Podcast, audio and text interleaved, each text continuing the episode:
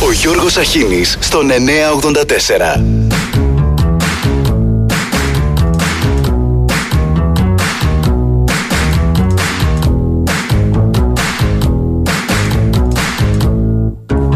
Καλημέρα στο Μεσοβδόμαδο. Είμαστε Τετάρτη, τρεις ο μήνας.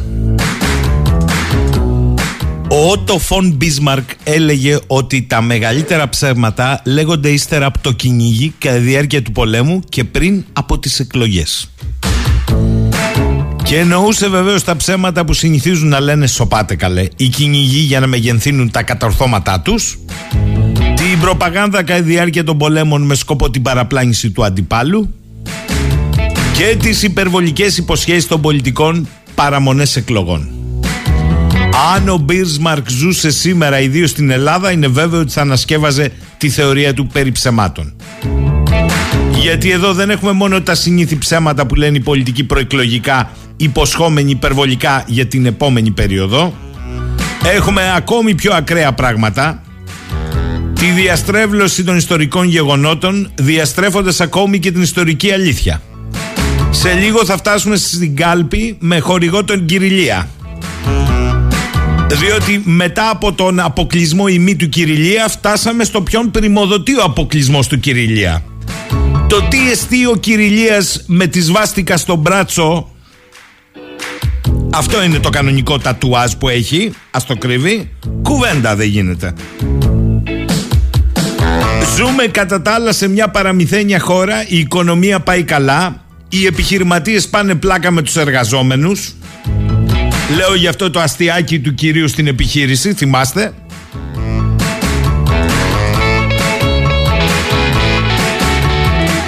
Αλλά αν δεν υπερασπιστείς το σπίτι σου θα πέσει να σε πλακώσει. Γίνεται και καμιά πλάκα. Γελάει τελευταίος και γελάει καλύτερα αυτός που τον μπορεί.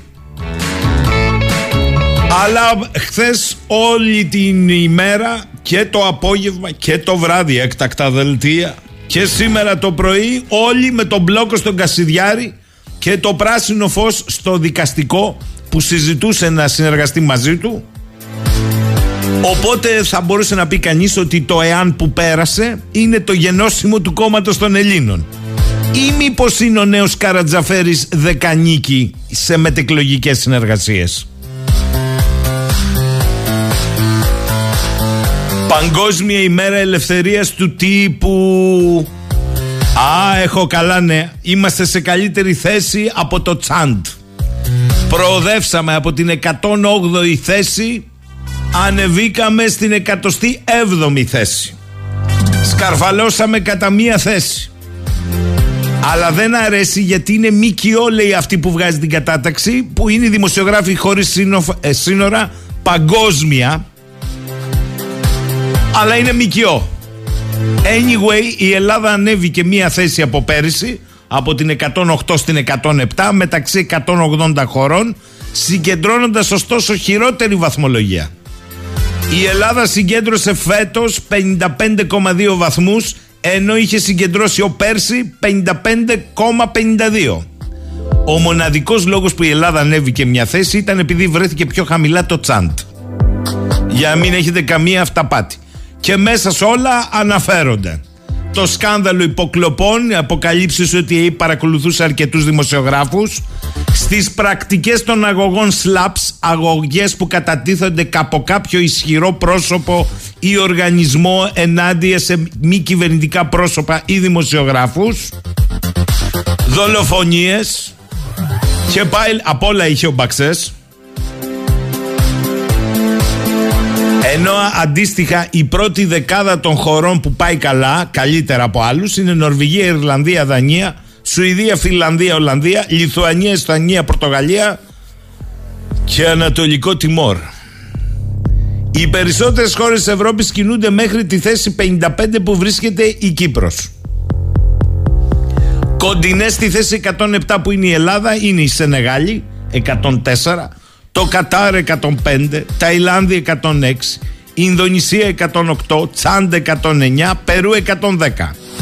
Στις προβληματικές θέσεις βρίσκονται Ρωσία και Τουρκία 164 και 165.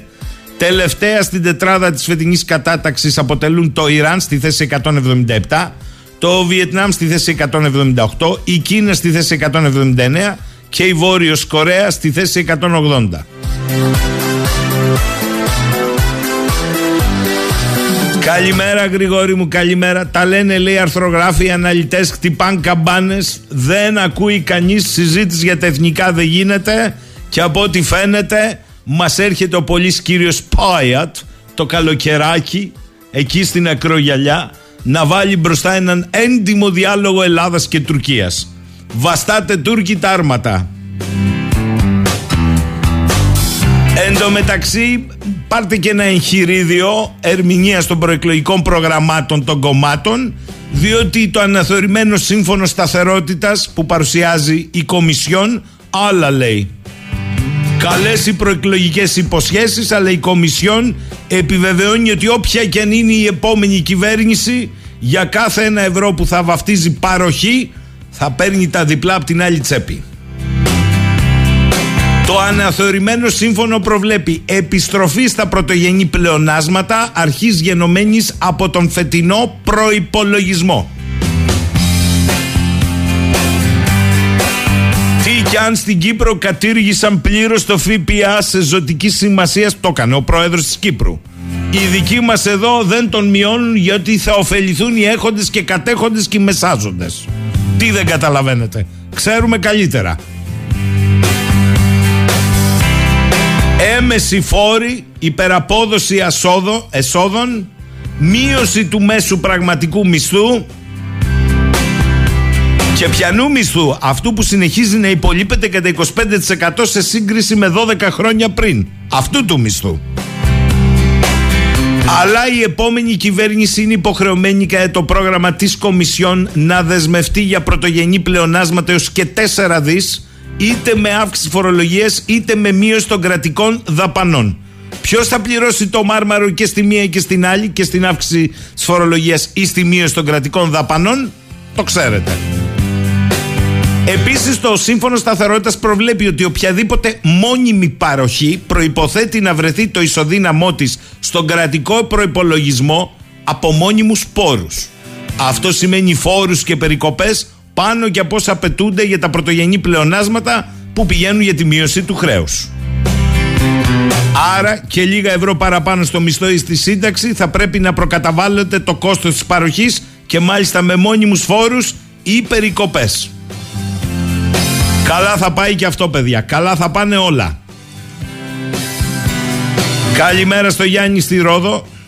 Καλημέρα στο Σπύρο που λέει ότι χθες κέρδισε η Δημοκρατία. Κάθε μέρα κερδίζει Σπύρο. Καλά, εντάξει, τώρα ε, λέει ο Σάκης την ώρα που η Τουρκία έβγαζε χθες στο δρόμο το τουρκικό stealth. Ε, εντάξει, χωρίς κινητήρες το έβγαζε. Η αλήθεια είναι αλλού, Σάκη, ότι μια στιγμή θα αποκτήσουν stealth. Διότι επενδύουν στην εγχώρια αμυντική τους βιομηχανία, εμείς όχι. Αλλά μην λέμε ότι έβγαλε και stealth, stealth μακέτα.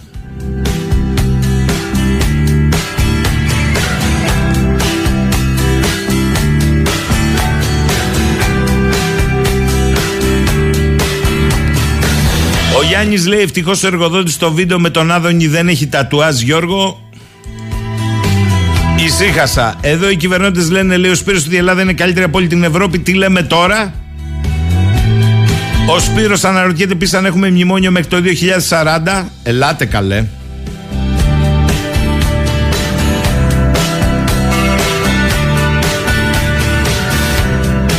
Παιδιά, τα έχω ξαναπεί για τις εταιρείες που αναλαμβάνουν τις εκλογές Κώστα δεν ξεκινάω εγώ βαριά, είσαι εξαφανιστεί εσύ εκεί στα Αθήνας να δούμε πότε θα επιστρέψει Ηράκλειο. Καλημέρα και στο φίλο μου τον Ηλία. Καλημέρα παιδιά, καλημέρα. Μου λέτε εδώ πόσο ασφαλής είναι μια ιδιωτική εταιρεία να έχει αναλάβει φασόν τα λένε και κάποιοι, τα εκλογικά αποτελέσματα. Σας έχω πει ότι η διασταύρωση είναι ο παραδοσιακός χειρόγραφος τρόπος, παιδιά, Ισάκη. Λοιπόν, θυμάστε προχθές που δεν ήταν αντίληψη ενός και δεν τον μαλώσαμε. Το ακούσαμε με πολύ σεβασμό αυτό που είπε.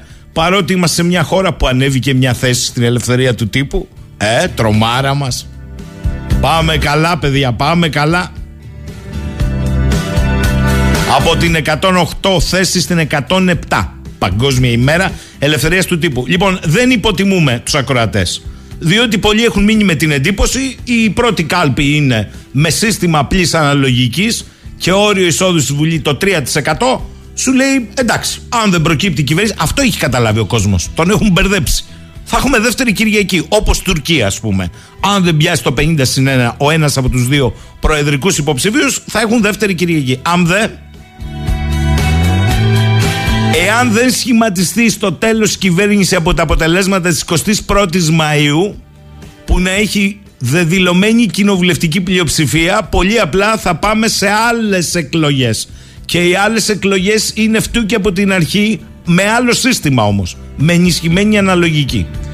Και επειδή βλέπω ότι επιμένετε ότι μα δεν θα έχουμε πρώτα δεύτερη Κυριακή της απλής αναλογικής α το ξεμπερδέψουμε λίγο σήμερα το κουβάρι ζήτησα από τον καθηγητή του συνταγματικού δικαίου στο Πανεπιστήμιο της Αθήνας τον κύριο Σωτηρέλη τη συνδρομή του και να καταλάβουμε λιγάκι αυτό το σύστημα απλή αναλογικής, γιατί πρέπει να σας πω, ακούω πολλά, ε, υπάρχει ένα ακραίο σενάριο.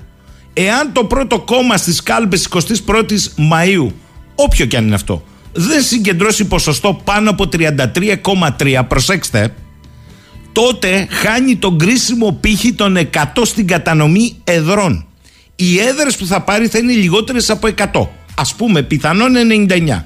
Όλα τα υπόλοιπα κόμματα της Βουλής θα συγκεντρώνουν αθρηστικά 201 έδρες. Θα μου πείτε τώρα εσείς, είναι δυνατόν να σχηματιστεί η κυβέρνηση από τους υπόλοιπους; Ποτέ μιλές ποτέ. Όλα είναι ανοιχτά. Καλημέρα κύριε Σωτηρέλη. Καλημέρα και σας και σας. Λοιπόν, ας ξεκινήσω σας παρακαλώ πάρα πολύ με τη σημασία της ε, Μάλλον όχι, πριν από αυτό. Εχθές έχει απόφαση ο Άριος Πάγος ποιοι μετέχουν σε εκλογές και ποιοι δεν μετέχουν. Έχετε ένα σχόλιο; Βεβαίως. Η, η απόφαση του Αρίου Πάγου ήταν αναμενόμενη. Ε, ο Άριος Πάγος έκρινε με βάση την ισχύουσα νομοθεσία. Ε, με βάση αυτή τη νομοθεσία λοιπόν το κόμμα Κασιδιάρη ενέπιπτε και στις δύο από τις προϋποθέσεις που έθετε ο νόμος για να μην ανακηρυχθεί ένα κόμμα. Δηλαδή και η πραγματική ηγεσία είναι ο Κασιδιάρης ακόμα και αν η διάταξη αυτή έχει μια ε, αοριστία και μια ευρύτητα που την καθιστά κάπως προβληματική, ε, όχι αντισταγματική, αλλά προβληματική. Ε, εδώ ο Κασιδιάρης ε, έκανε ό,τι ήταν δυνατό για να πείσει τους δικαστές ότι αυτός είναι η πραγματική ηγεσία, οπότε δεν είχαν και δύσκολο έργο στο να το διαπιστώσουν. Και το δεύτερο είναι ότι ταυτόχρονα κατέβαινε και ως υποψήφιος ε, βουλευτής που και πάλι ο νόμος λέει ότι αν ε, κάποιος υποψήφιος βουλευτής έχει καταδικαστεί για, κάποιες, για κάποια εγκλήματα όπως ο Καστιδιάη, έστω και πρωτόδικα, τότε το κόμμα δεν ανακηρύσσεται. Προσέξτε, εδώ θέλω να το διευκρινίσω. Δεν αφορά το εκλέγεστε. Όσον αφορά το εκλέγεστε, ο Καστιδιάρης μέχρι να ε, πάει στον, να τελειώσει και από τον Άριο Πάγο η υπόθεση, έχει το εκλέγεστε. Μπορεί όμως να κατέλθει ως ε, υποψήφιος μεμονωμένος, mm-hmm δεν μπορεί να ανακηρυχθεί το κόμμα το οποίο τον περιλαμβάνει. Και αυτό είναι διαφορετικό. Είναι με βάση το άρθρο 29 του Συντάγματος που λέει ότι τα κόμματα οφείλουν να υπηρετούν την δημοκρατική λειτουργία του πολιτεύματος. Άρα λοιπόν, ο Άριος Πάγος, ο οποίος δεν λειτουργεί ως δικαστήριο, αυτό θέλω να διευκρινίσω στους ακροατές, είναι διοικητικό του έργο, είναι μια επιτροπή στην πραγματικότητα, η οποία όμως έχει αυξημένες εγγύσει προσωπικής και λειτουργικής ανεξαρτησίας, γι' αυτό αποτελείται από δικαστές.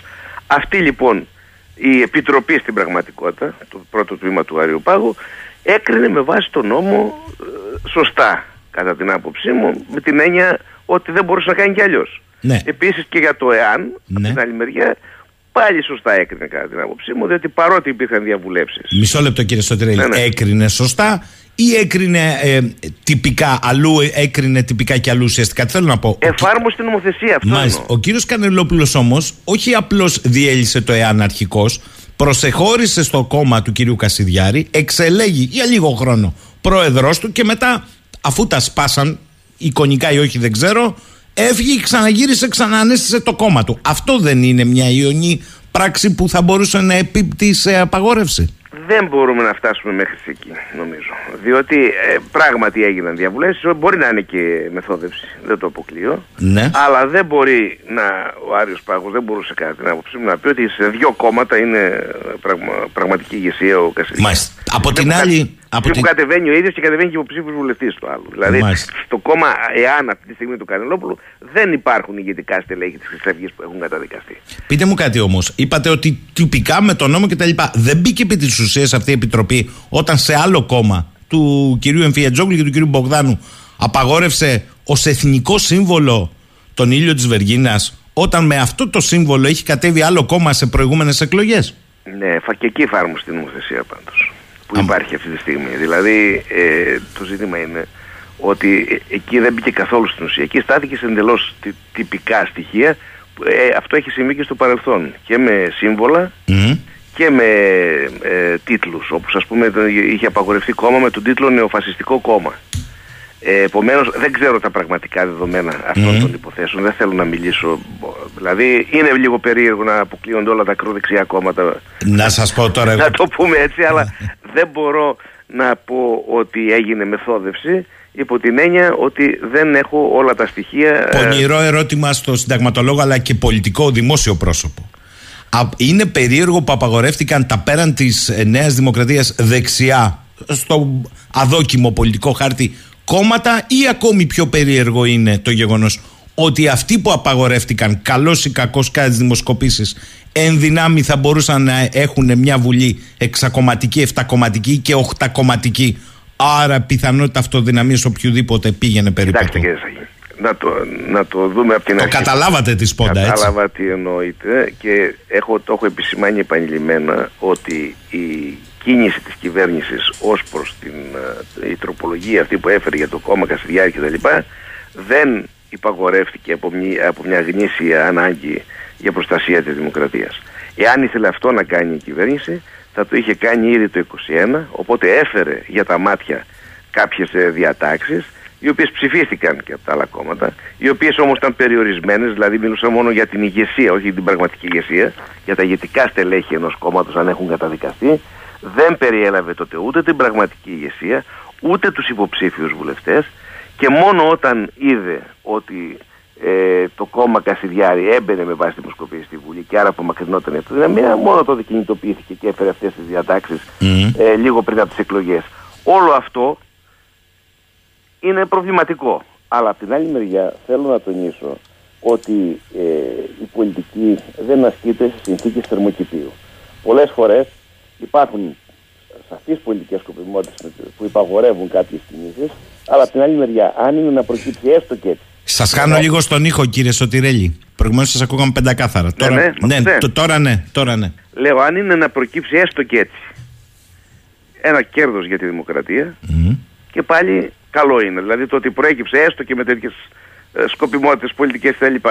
Το κέρδος να αποκλειστεί το κόμμα Κασιδιάρη από τις επόμενες εκλογές, αυτό είναι προς όφελος της. Να ρωτήσω το δημόσιο πρόσωπο Γιώργος Σωτηρέλη, είναι αυτό το κέρδος πραγματικά τη δημοκρατία, γιατί σήμερα γίνεται ε, από το πρωί μια συζήτηση στα κεντρικά μέσα ενημέρωσης πώς θα διαμοιραστούν τα ημάτια του κόμματος Κασιδιάρη. Συζήτηση για το τι εστί Κασιδιάρης, όχι μόνο με το τατού της βάστηκα στον μπράτσο, αλλά όλη η νεοναζιστική αντίληψη δεν γίνεται χρόνια τώρα. Λες και ε, το ζήτημα είναι πώς θα διαμοιραστούν τα ημάτια του. Αυτό είναι το θέμα. Έχετε δίκιο, αλλά το θέμα της αντιμετώπισης του νεοναζισμού είναι ένα θέμα ευρύτερο. Μάλιστα. Είναι Όχι θέμα- όμως θέμα να του κάνουν διαφήμιση, γιατί είναι αυτό θέμα κάνανε. πολιτικής παιδείας, είναι θέμα... Μάλιστα. Ο, απ' την άλλη μεριά όμως θα πρέπει να δούμε ότι υπάρχουν και θεσμικοί τρόποι αντιμετώπισης πέραν των άλλων. Οι άλλοι είναι η πιο ουσιαστική και η πιο σημαντική κατά την άποψή μου.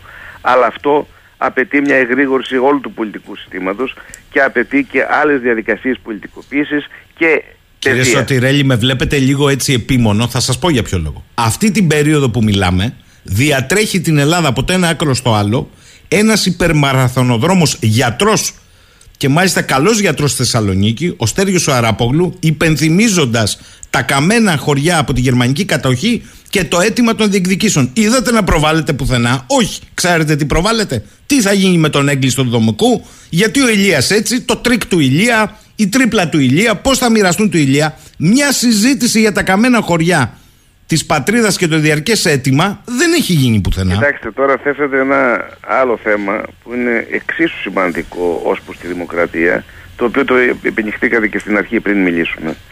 Ε, το οποίο κατά την άποψή μου είναι μείζον. Αυτή τη στιγμή ο τρόπος με τον οποίο λειτουργούν τα μέσα ενημέρωσης είναι εξαιρετικά προβληματικός για την ίδια τη δημοκρατία. Ποτέ στην περίοδο της μεταπολίτευσης δεν υπήρξε τόση μεγάλη ε, καταθλιπτική θα έλεγα προσπάθεια χειραγώγησης της ε, κοινής γνώμης υπέρ μιας κυβέρνησης από το σύνολο σχεδόν των μέσων ενημέρωσης, κρατικά, κρατικών και ιδιωτικών. Αυτό που γίνεται σήμερα είναι ακριβώς μια ομερτά σε σχέση με όλα τα κρίσιμα ζητήματα και μια επικέντρωση μόνο στην φιλοκυβερνητική προπαγάνδα. Δυστυχώς έτσι είναι τα πράγματα και δυστυχώς γι' αυτό ε, ε, στην Ευρώπη ανησυχούν πλέον.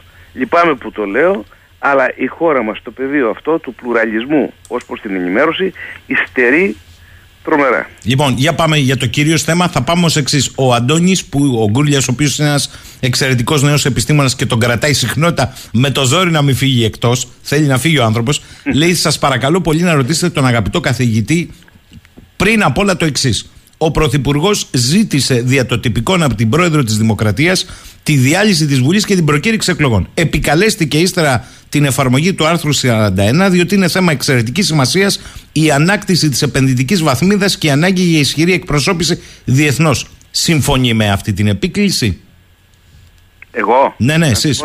Ακούστε να σας πω. Ε, υπάρχουν δύο περιπτώσεις διάλυσης της Βουλής. Η μία από αυτές είναι η λεγόμενη κυβερνητική. Δηλαδή αυτή που γίνεται με πρωτοβουλία της κυβέρνησης για σοβαρό εθνικό θέμα. Ε, ο τρόπος με τον οποίο το διαχειρίστηκε ο Πρωθυπουργός δείχνει την οτροπία του. Ο Πρωθυπουργός δεν έχει καταλάβει, το πολίτευμά μας είναι κοινοβουλευτικό, νομίζει ότι είναι προεδρικό, γι' αυτό και από αυτό αποκαλείται κυβερνήτης και ο τρόπος με τον οποίο διαχειρίστηκε την κυβερνητική διάλυση είναι πραγματικά ε, δείχνει έλλειψη σεβασμού απέναντι στους θεσμούς τουλάχιστον και απέναντι στην κυβέρνησή του, προσέξτε, και απέναντι στην Πρόεδρο της Δημοκρατίας. Γιατί; Διότι το Σύνταγμα λέει ότι η κυβέρνηση ζητάει από τον Πρόεδρο της Δημοκρατίας τη διάλυση για λόγους για σοβαρό εθνικό θέμα. Αυτό για να έχουμε διάλυση δηλαδή πρόορη λήξη της θητείας της Βουλής. Ο Πρωθυπουργός εξήγηλε στην κυβέρνησή του, δεν, της, δεν αποφάσισε η κυβέρνηση, το εξήγηλε και ως προς την κυβέρνηση και ως προς την, την Πρόεδρο εκ των προτέρων. Είπε θα διαλυθεί η Βουλή και μάλιστα προσέξτε όχι μόνο δεν προσδιορίσει μόνο τις πρώτες εκλογές, αλλά και τις δεύτερες, τις οποίες δεν θα είναι πρωθυπουργός. Μάλιστα. Δεν θα είναι πρωθυπουργός δεν, δεν έχει κανένα λόγο ως προς το πότε θα γίνουν οι δεύτερες εκλογές. Αυτό, ε, κανονικά δηλαδή η διαδικασία πρέπει να είναι η κυβέρνηση εισηγείται αφού το αποφασίσει με εισήγηση του Πρωθυπουργού και η Πρόεδρος διαλύει. Βέβαια η πρόεδρος διαλύει τη Βουλή, λέει το Σύνταγμα. Όχι μπορεί να διαλύσει τη Βουλή, όπως είναι η προεδρική διάλυση. Α, μάλιστα. Οπότε έχει δέσμια αρμοδιότητα καταρχήν. Και έτσι υπάρχουν και πολλές φορές προσχηματικοί λόγοι για διάλυση της Βουλής. Αλλά η όλη διαδικασία ήταν μια καταφανής έλλειψη σεβασμού προς τους θεσμούς. Λοιπόν, πάμε, πάμε με σύστημα απλής αναλογικής και πολλοί κόσμοι έχει μια σύγχυση ακούγοντας δεύτερη κάλπη σου λέει θα έχουμε δεύτερη Κυριακή. Είναι έτσι, ρωτώ εσάς να τα διευκρινίσετε σήμερα. Και τι σημαίνει εκλογές με σύστημα απλής αναλογικής, όπου η είσοδος στη Βουλή είναι το 3%. Αυτό είναι το όριο. Ότι χρειάζεται ένα ποσοστό κοντά στο 50% για το σχηματισμό κυβέρνησης; Για πείτε τα μας λίγο. Κοιτάξτε.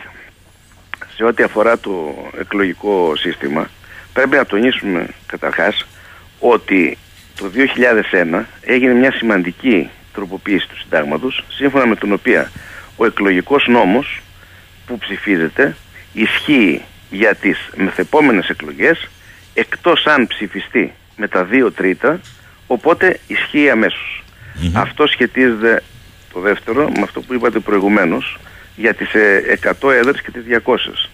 Βέβαια δεν είναι 33% όπως είπατε, είναι λιγότερο. Δηλαδή νομίζω ότι και με 31,5 με 32 θα πιάνει κανείς τις 100 έδρες γιατί η κατανομή γίνεται και με βάση τα κόμματα που μένουν έξω. Α, Οπότε ένα κόμμα δεν χρειάζεται 33% για να πάρει 100 έδρες. Χρειάζεται ίσως 31 περίπου. Μάλιστα. Λοιπόν, αν λοιπόν, γιατί το κάνει αυτό ο συνταγματικός νομοθέτης, για να αποκλείσει την περίπτωση ε, μεθοδευμένων εκλογικών συστημάτων, τα οποία κάθε κυβέρνηση τα έφερνε λίγο πριν από τις εκλογές όπως την βόλευαν.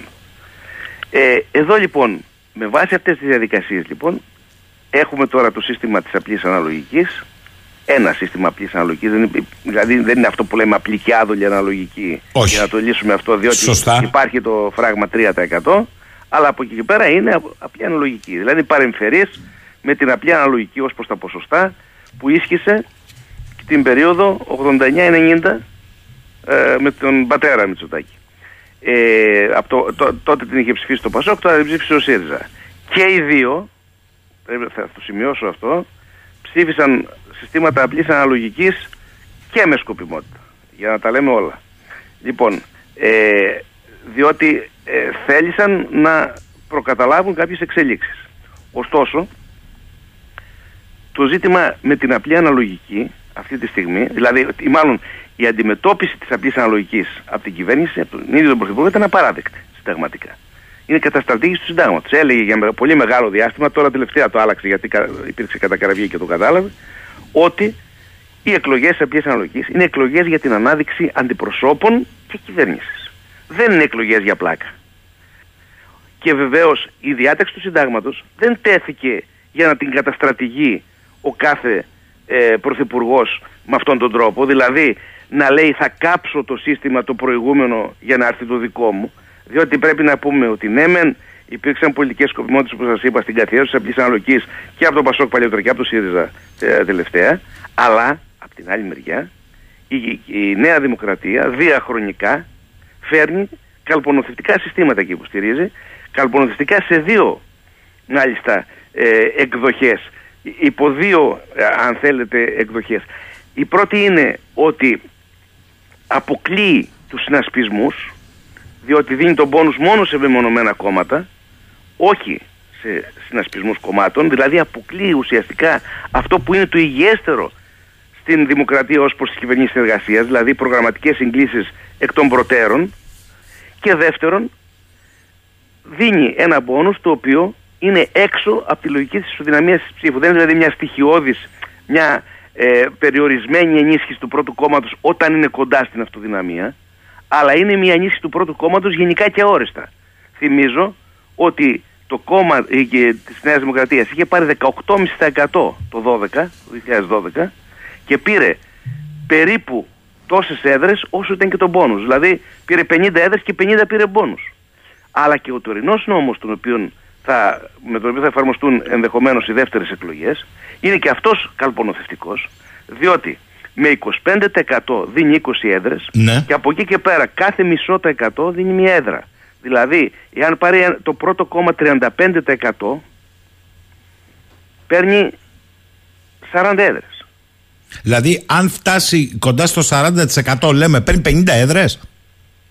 Ναι, ε, Βεβαίως. με βάση αυτό που μου λέτε. Βεβαίως. Άρα, Επομένως, προσέξτε τώρα. άρα, μισό λεπτό για να το καταλάβουμε. Στην ενισχυμένη αναλογική που θα είναι οι δεύτερες εκλογές. Δεν, και, και, και αυτό, και αυτό δεν είναι ακριβές. Δεν είναι καν ενισχυμένη αναλογική. Είναι ένα σύστημα μεικτό. Μάλιστα. Είναι Αν, αναλογική α, λέτε όμως ότι και αν το πλειοψηφικό. πρώτο κόμμα καταφέρει να πάρει πάνω από 25% στις δεύτερες εκλογές, αυτομάτως παίρνει μπόνου 20 εδρών. Έτσι. Ακριβώς. Και το θέμα είναι γιατί τε- το παίρνει τον πόνους. Εφόσον δεν είναι κοντά στην αυτοδυναμία, είναι αδικαιολόγητο πόνους. Δηλαδή μπορεί να έχουμε, κύριε Σαχίνη... Θα είχε, λα- λέτε, μια λογική να είχε 38, 39, 40 να πάρει ένα μπόνους. Αλλά να Όχι παίρνει. ούτε 38-39-40. Κανονικά, Ναι. για να πάρει ένα πόνους σε ένα κόμμα, θα πρέπει να έχει ξεπεράσει τουλάχιστον 42%. Μάλιστα. Εδώ Διότι το, μόνο παίρνει, τότε μπορεί να δικαιολογηθεί ένα μικρό μπόνους, 20 εδρών ας πούμε. εδώ το Το- παίρνει από το 25% το και να, πάνω. να λέμε ότι Μάλιστα. ένα κόμμα που είναι κοντά στο 1 τρίτο του εκλογικού σώματος θα κυβερνά, είναι έξω από την λογική της δημοκρατικής νομιμοποίησης. Αυτό είναι το μεγάλο πρόβλημα αυτή τη στιγμή που αντιμετωπίζουμε ως προς τα εκλογικά συστήματα. Και βεβαίως θα- μπορεί να έχουμε το εξής παράδοξο. Να πάρει ένα κόμμα 35% να πάρει 140 έδρες και από εκεί και πέρα να, έρθουν δύο κόμματα, να έχουμε δύο κόμματα τα οποία συγκλίνουν, είναι σε όμοροι χώροι ας πούμε, όπως το λέμε πολιτικά, τα, τα οποία να έχουν μαζί 51% να- το δεύτερο και το τρίτο και να μην μπορούν να σχηματίσουν κυβερνήσεις γιατί τις έδρες τις έχει πάρει το πρώτο κόμμα. Δηλαδή αυτό είναι το πρόβλημα. Ότι με απλή αναλογική ενδεχομένως να μπορούσαμε να έχουμε κυβέρνηση και με ένα εκλογικό σύστημα το οποίο υποτίθεται ευνοεί την κυβερνητική σταθερότητα να μην έχουμε κυβέρνηση. Είναι συνάρτηση σε αυτό το σύστημα της των δεύτερων πιθανών εκλογών ε, και εδώ πάλι πόσα κόμματα μένουν εκτός Βουλής και το Βεβαίως. ποσοστό. Είναι και εκεί πάλι. Βεβαίως, μα γι' αυτό έγινε όλη η ιστορία, όπως είπαμε και με το κόμμα Καστιδιάρη. Αν το κόμμα Καστιδιάρη, ένα τέτοιο κόμμα ακροδεξιάς, μπει στη Βουλή επιπλέον των υπαρχόντων, η αυτοδυναμία πάει περίπου στο 38,5%.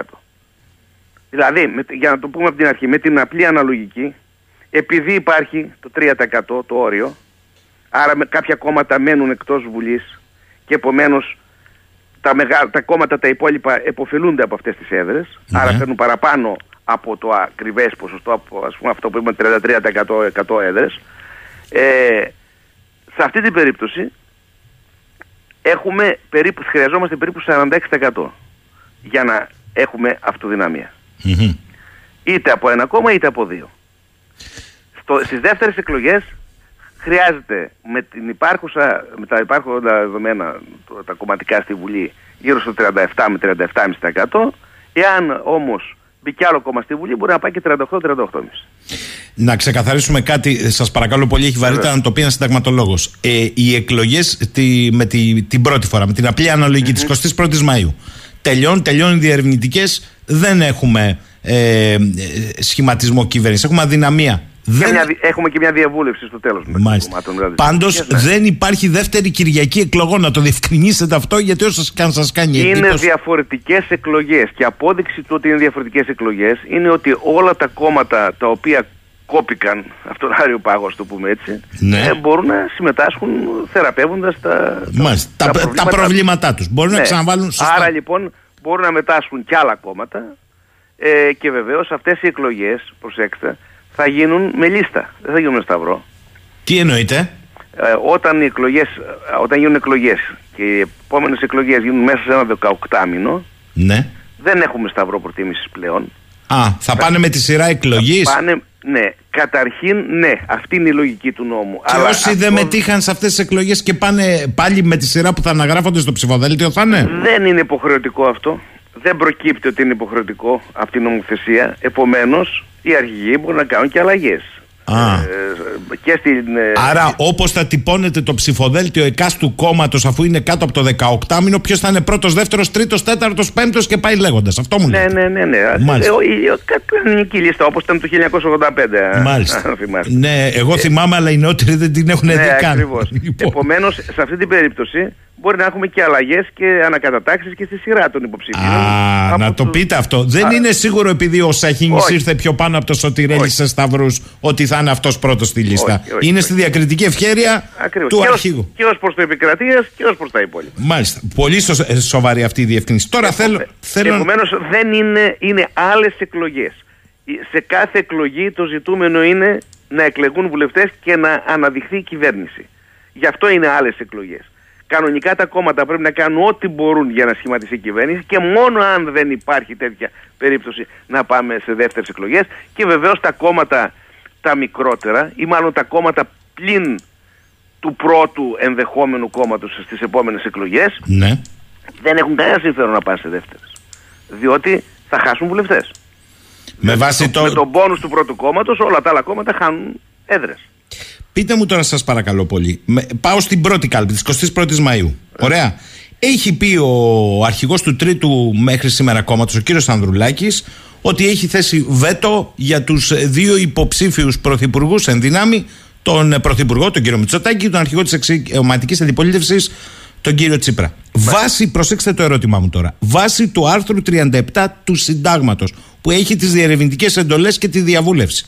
Μπορεί να ισχύει αυτό, αφού το Σύνταγμα λέει ότι αναθέτει την εντολή στον αρχηγό του πρώτου κόμματος ή αν δεν υπάρχει αυτός σε πρόσωπα που συνιστούν τον, ε, την αρχηγία του κόμματος, δηλαδή θα τη δώσει στον κύριο Μητσοτάκη, δεν θα σχηματίσει, θα την παραδώσει στον κύριο Τσίπρα, δεν θα σχηματίσει, θα την παραδώσει στον κύριο Ανδρουλάκη, δεν θα σχηματίσει, θα πάει και σε μια διερευνητική όλων των κομμάτων και μετά θα πάει σε υπηρεσιακή. Πώς λοιπόν θα προκύπτει πρόσωπο μη κοινοβουλευτικό και μη αρχηγός, δεν μπορεί να την πάρει την εντολή ο Σαχίνης, για παράδειγμα, που θα προτείνει ο Ανδρουλάκη. Προσέξτε, δεν θα πάρει την εντολή κατευθείαν, θα την πάρει μετά από πρόταση αυτού που έχει τη διερευνητική εντολή. Α. Προσέξτε, κυβέρνηση, το πρώτο κόμμα έχει μεγάλη σημασία και ο αρχηγός του μόνο στην περίπτωση που έχουμε στη Βουλή αυτοδυναμία. Σε αυτή την περίπτωση τα πράγματα είναι απλά. Ο ή πρόεδρος εν προκειμένου Ναι. διορίζει πρωθυπουργό τον αρχηγό. Την αρχηγό του κόμματος που έχει την απόλυτη πλειοψηφία, Πλειοψηφία. στη Βουλή. Από εκεί και πέρα το κοινοβουλευτικό σύστημα Ναι. έχει το εξής χαρακτηριστικό. Η πεμπτουσία του είναι η εμπιστοσύνη της Βουλής προς την κυβέρνηση. Θα σχηματίσουν κυβέρνηση εκείνα τα κόμματα που μπορούν να συγκεντρώσουν την πλειοψηφία της Βουλής. Άρα δεν τίθεται θέμα ηττημένων και μη ηττημένων για να θυμηθούμε και Άλλο λάθος Άρα, αυτό. τον άλλο προβληματισμό. Άλλο θέμα αυτού του αρχηγού της αξιωματική αντιπολίτευσης Ακριβώς. αυτό πιστώνεται. Ο, Ναι. ο, ο, ο Μπεν Πρωθυπουργός αυτό το αποκαλεί τερατογέννηση. Εγώ τη μόνη τερατογέννηση που ξέρω τα τελευταία χρόνια είναι οι υποκλοπές. Και ο, ο, ο αρχηγός της αξιωματική αντιπολίτευσης το αποκαλεί κυβέρνηση των ετημένων. Έχει ψηφίσει ο ίδιος, έχει εισηγηθεί δηλαδή, σύστημα απλής αναλογικής. Στο σύστημα της απλής αναλογικής δεν νοούνται οι νικητές και οι τιμένοι. Τα κόμματα που έχουν την πλειοψηφία, αν δεν υπάρχει αυτοδυναμία, είναι αυτά που σχηματίζουν κυβέρνηση. Άρα την εντολή θα την πάρει ο αρχηγός του κόμματος, ο οποίος θα πει συνεννοούμενος με τον αρχηγό του άλλου κόμματος, καταλήγουμε ότι θα είναι ένα τρίτο πρόσωπο Ακριβώς. ο επικεφαλής και μπορούμε να τη σχηματίσουμε Α, διότι. Γιατί ούτε ο αρχηγός είναι αυτονόητο ότι θα είναι πρωθυπουργός. Α. Και θα γίνει αυτό. Θέλω να το, να το ξεκαθαρίσω. Να το ξεκαθαρίσετε παρακαλώ. Υπάρχει στην εκλογική ιστορία της Ευρώπης, για παράδειγμα, στην Ιταλία, όταν υπήρχε πεντακομματικός συνασπισμός Μισό λεπτό κύριε Σωτηρέλη. Αυτά να τα πείτε σε, σε κάποιους πολιτικούς αρχηγούς που λένε ότι πουθενά στην Ευρώπη. Όλη η Ευρώπη έτσι κυβερνάτε. Ακούστε, Λοιπόν. στην, στην Ιταλία υπήρχε ένας πεντακομματικός συνασπισμός απέναντι στο Κομμουνιστικό Κόμμα τότε της Ιταλίας, στο οποίο μόνο κατ' εξαίρεση γινόταν πρωθυπουργός ο αρχηγός του πρώτου κόμματος. Συνήθως γινόταν πρωθυπουργοί οι αρχηγοί των μικρότερων κομμάτων. Ο Σπαντολίνη, ο Κράξη κτλ. Στην Γερμανία οι σοσιαλδημοκράτες κυβέρνησαν επί πολλά χρόνια ενώ ήταν δεύτερο κόμμα με το τρίτο. Στη Σουηδία αυτή τη στιγμή βγήκαν τρία κόμματα της δεξιάς. Το πρώτο ήταν ακροδεξιό και μέσα από διαβουλεύσεις κατέληξαν στον αρχηγό του τρίτου κόμματος. Στο Βέλγιο δεν κατέληξαν καν σε αρχηγό κόμματος. Κατέληξαν σε έναν βουλευτή του πέμπτου κόμματος. Μάλιστα. Δηλαδή το ζήτημα του ποιο κόμμα θα είναι στην κυβέρνηση είναι θέμα συγκλήσεων και συνενέσεων και το θέμα του Πρωθυπουργού είναι πάλι θέμα συγκλήσεων και συνενέσεων. Αυτό δεν υποτιμά τους αρχηγούς των κομμάτων. Οι αρχηγοί των κομμάτων θα παραμείνουν αρχηγοί. Από τη συμφωνία τους θα προκύψει η νέα κυβέρνηση και βεβαίως από τη συμφωνία τους θα προκύψουν και οι προγραμματικές συγκλήσεις. Σαφές και αυτό βεβαίως που θα λέτε. έχουν ένα μάτι και στην κυβέρνηση ως αρχηγοί των κομμάτων φυσικά και θα έχουν ένα λόγο. Αλλά από εκεί και πέρα Άλλο τώρα αν το εθιμικό είναι να συναντηθούν ο αρχηγός του πρώτου και του δεύτερου ή ο αρχηγός του πρώτου και του τρίτου και να πει ο αρχηγός του πρώτου. Κοίταξε, να δεις εγώ τις περισσότερες ψήφους, εγώ θα πάω. Αν συμφωνήσουν, έχει καλώ. Αν δεν συμφωνήσουν. Αυτό είναι θέμα συνεννόησης. Μάλιστα. Είναι σαφές αυτό που είπατε. Είναι θέμα συνεννόησης. Τώρα, αν δεχτεί ο αρχηγός τώρα εδώ, έχουμε να κάνουμε. Να, να τα πούμε και λίγο στην, πραγματικά όπως είναι τα Βεβαίως. πράγματα. Έχουμε, λέμε για τον αρχηγό του τρίτου κόμματος. Και έγινε, έχει σηκωθεί κατακραυγή πώς το λέει αυτό να αποκλείσει τους αρχηγούς των δύο κομμάτων. Να σας πω κάτι. Θα κάνει πρωθυπουργό αυτόν που τον παρακολουθούσε. Είναι λογικό αυτό. Δηλαδή σας φαίνεται λογικό να δεχτεί πρωθυπουργό αυτόν που τον παρακολουθούσε.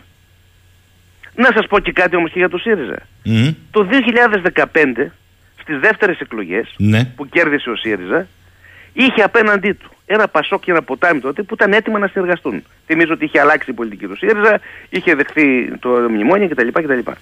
Είχε αλλάξει πολιτική, είχε φύγει η ΛΑΕ ας πούμε τότε κτλ. Και αμέσως έσπευσε χωρίς καμία διαβούλευση να ξανακάνει κυβέρνηση τον Καμένο. Πολύ σωστό αυτό. που Έχει λοιπόν ένα λόγο να μην δε- θέλει και τον Τσίπρα. Έχει ένα λόγο. Αυτόν, εγώ αφήνω τα άλλα. Επομένως, δεν είναι τόσο παράξενο όσο ακούγεται. Νομίζω ότι το αποκωδικοποίησατε πλήρως και μάλιστα ταυτίζοντάς το με το τι λέει το Σύνταγμα και η εκλογική νομοθεσία και τι σημαίνει η κυβέρνηση απολαμβάνει της ψήφου εμπιστοσύνης της Βουλής. Το διευκρινίσατε πλήρως. Ακριβώς. Και από εκεί και πέρα, τα- το θέμα είναι, είναι αυτός σκοπός.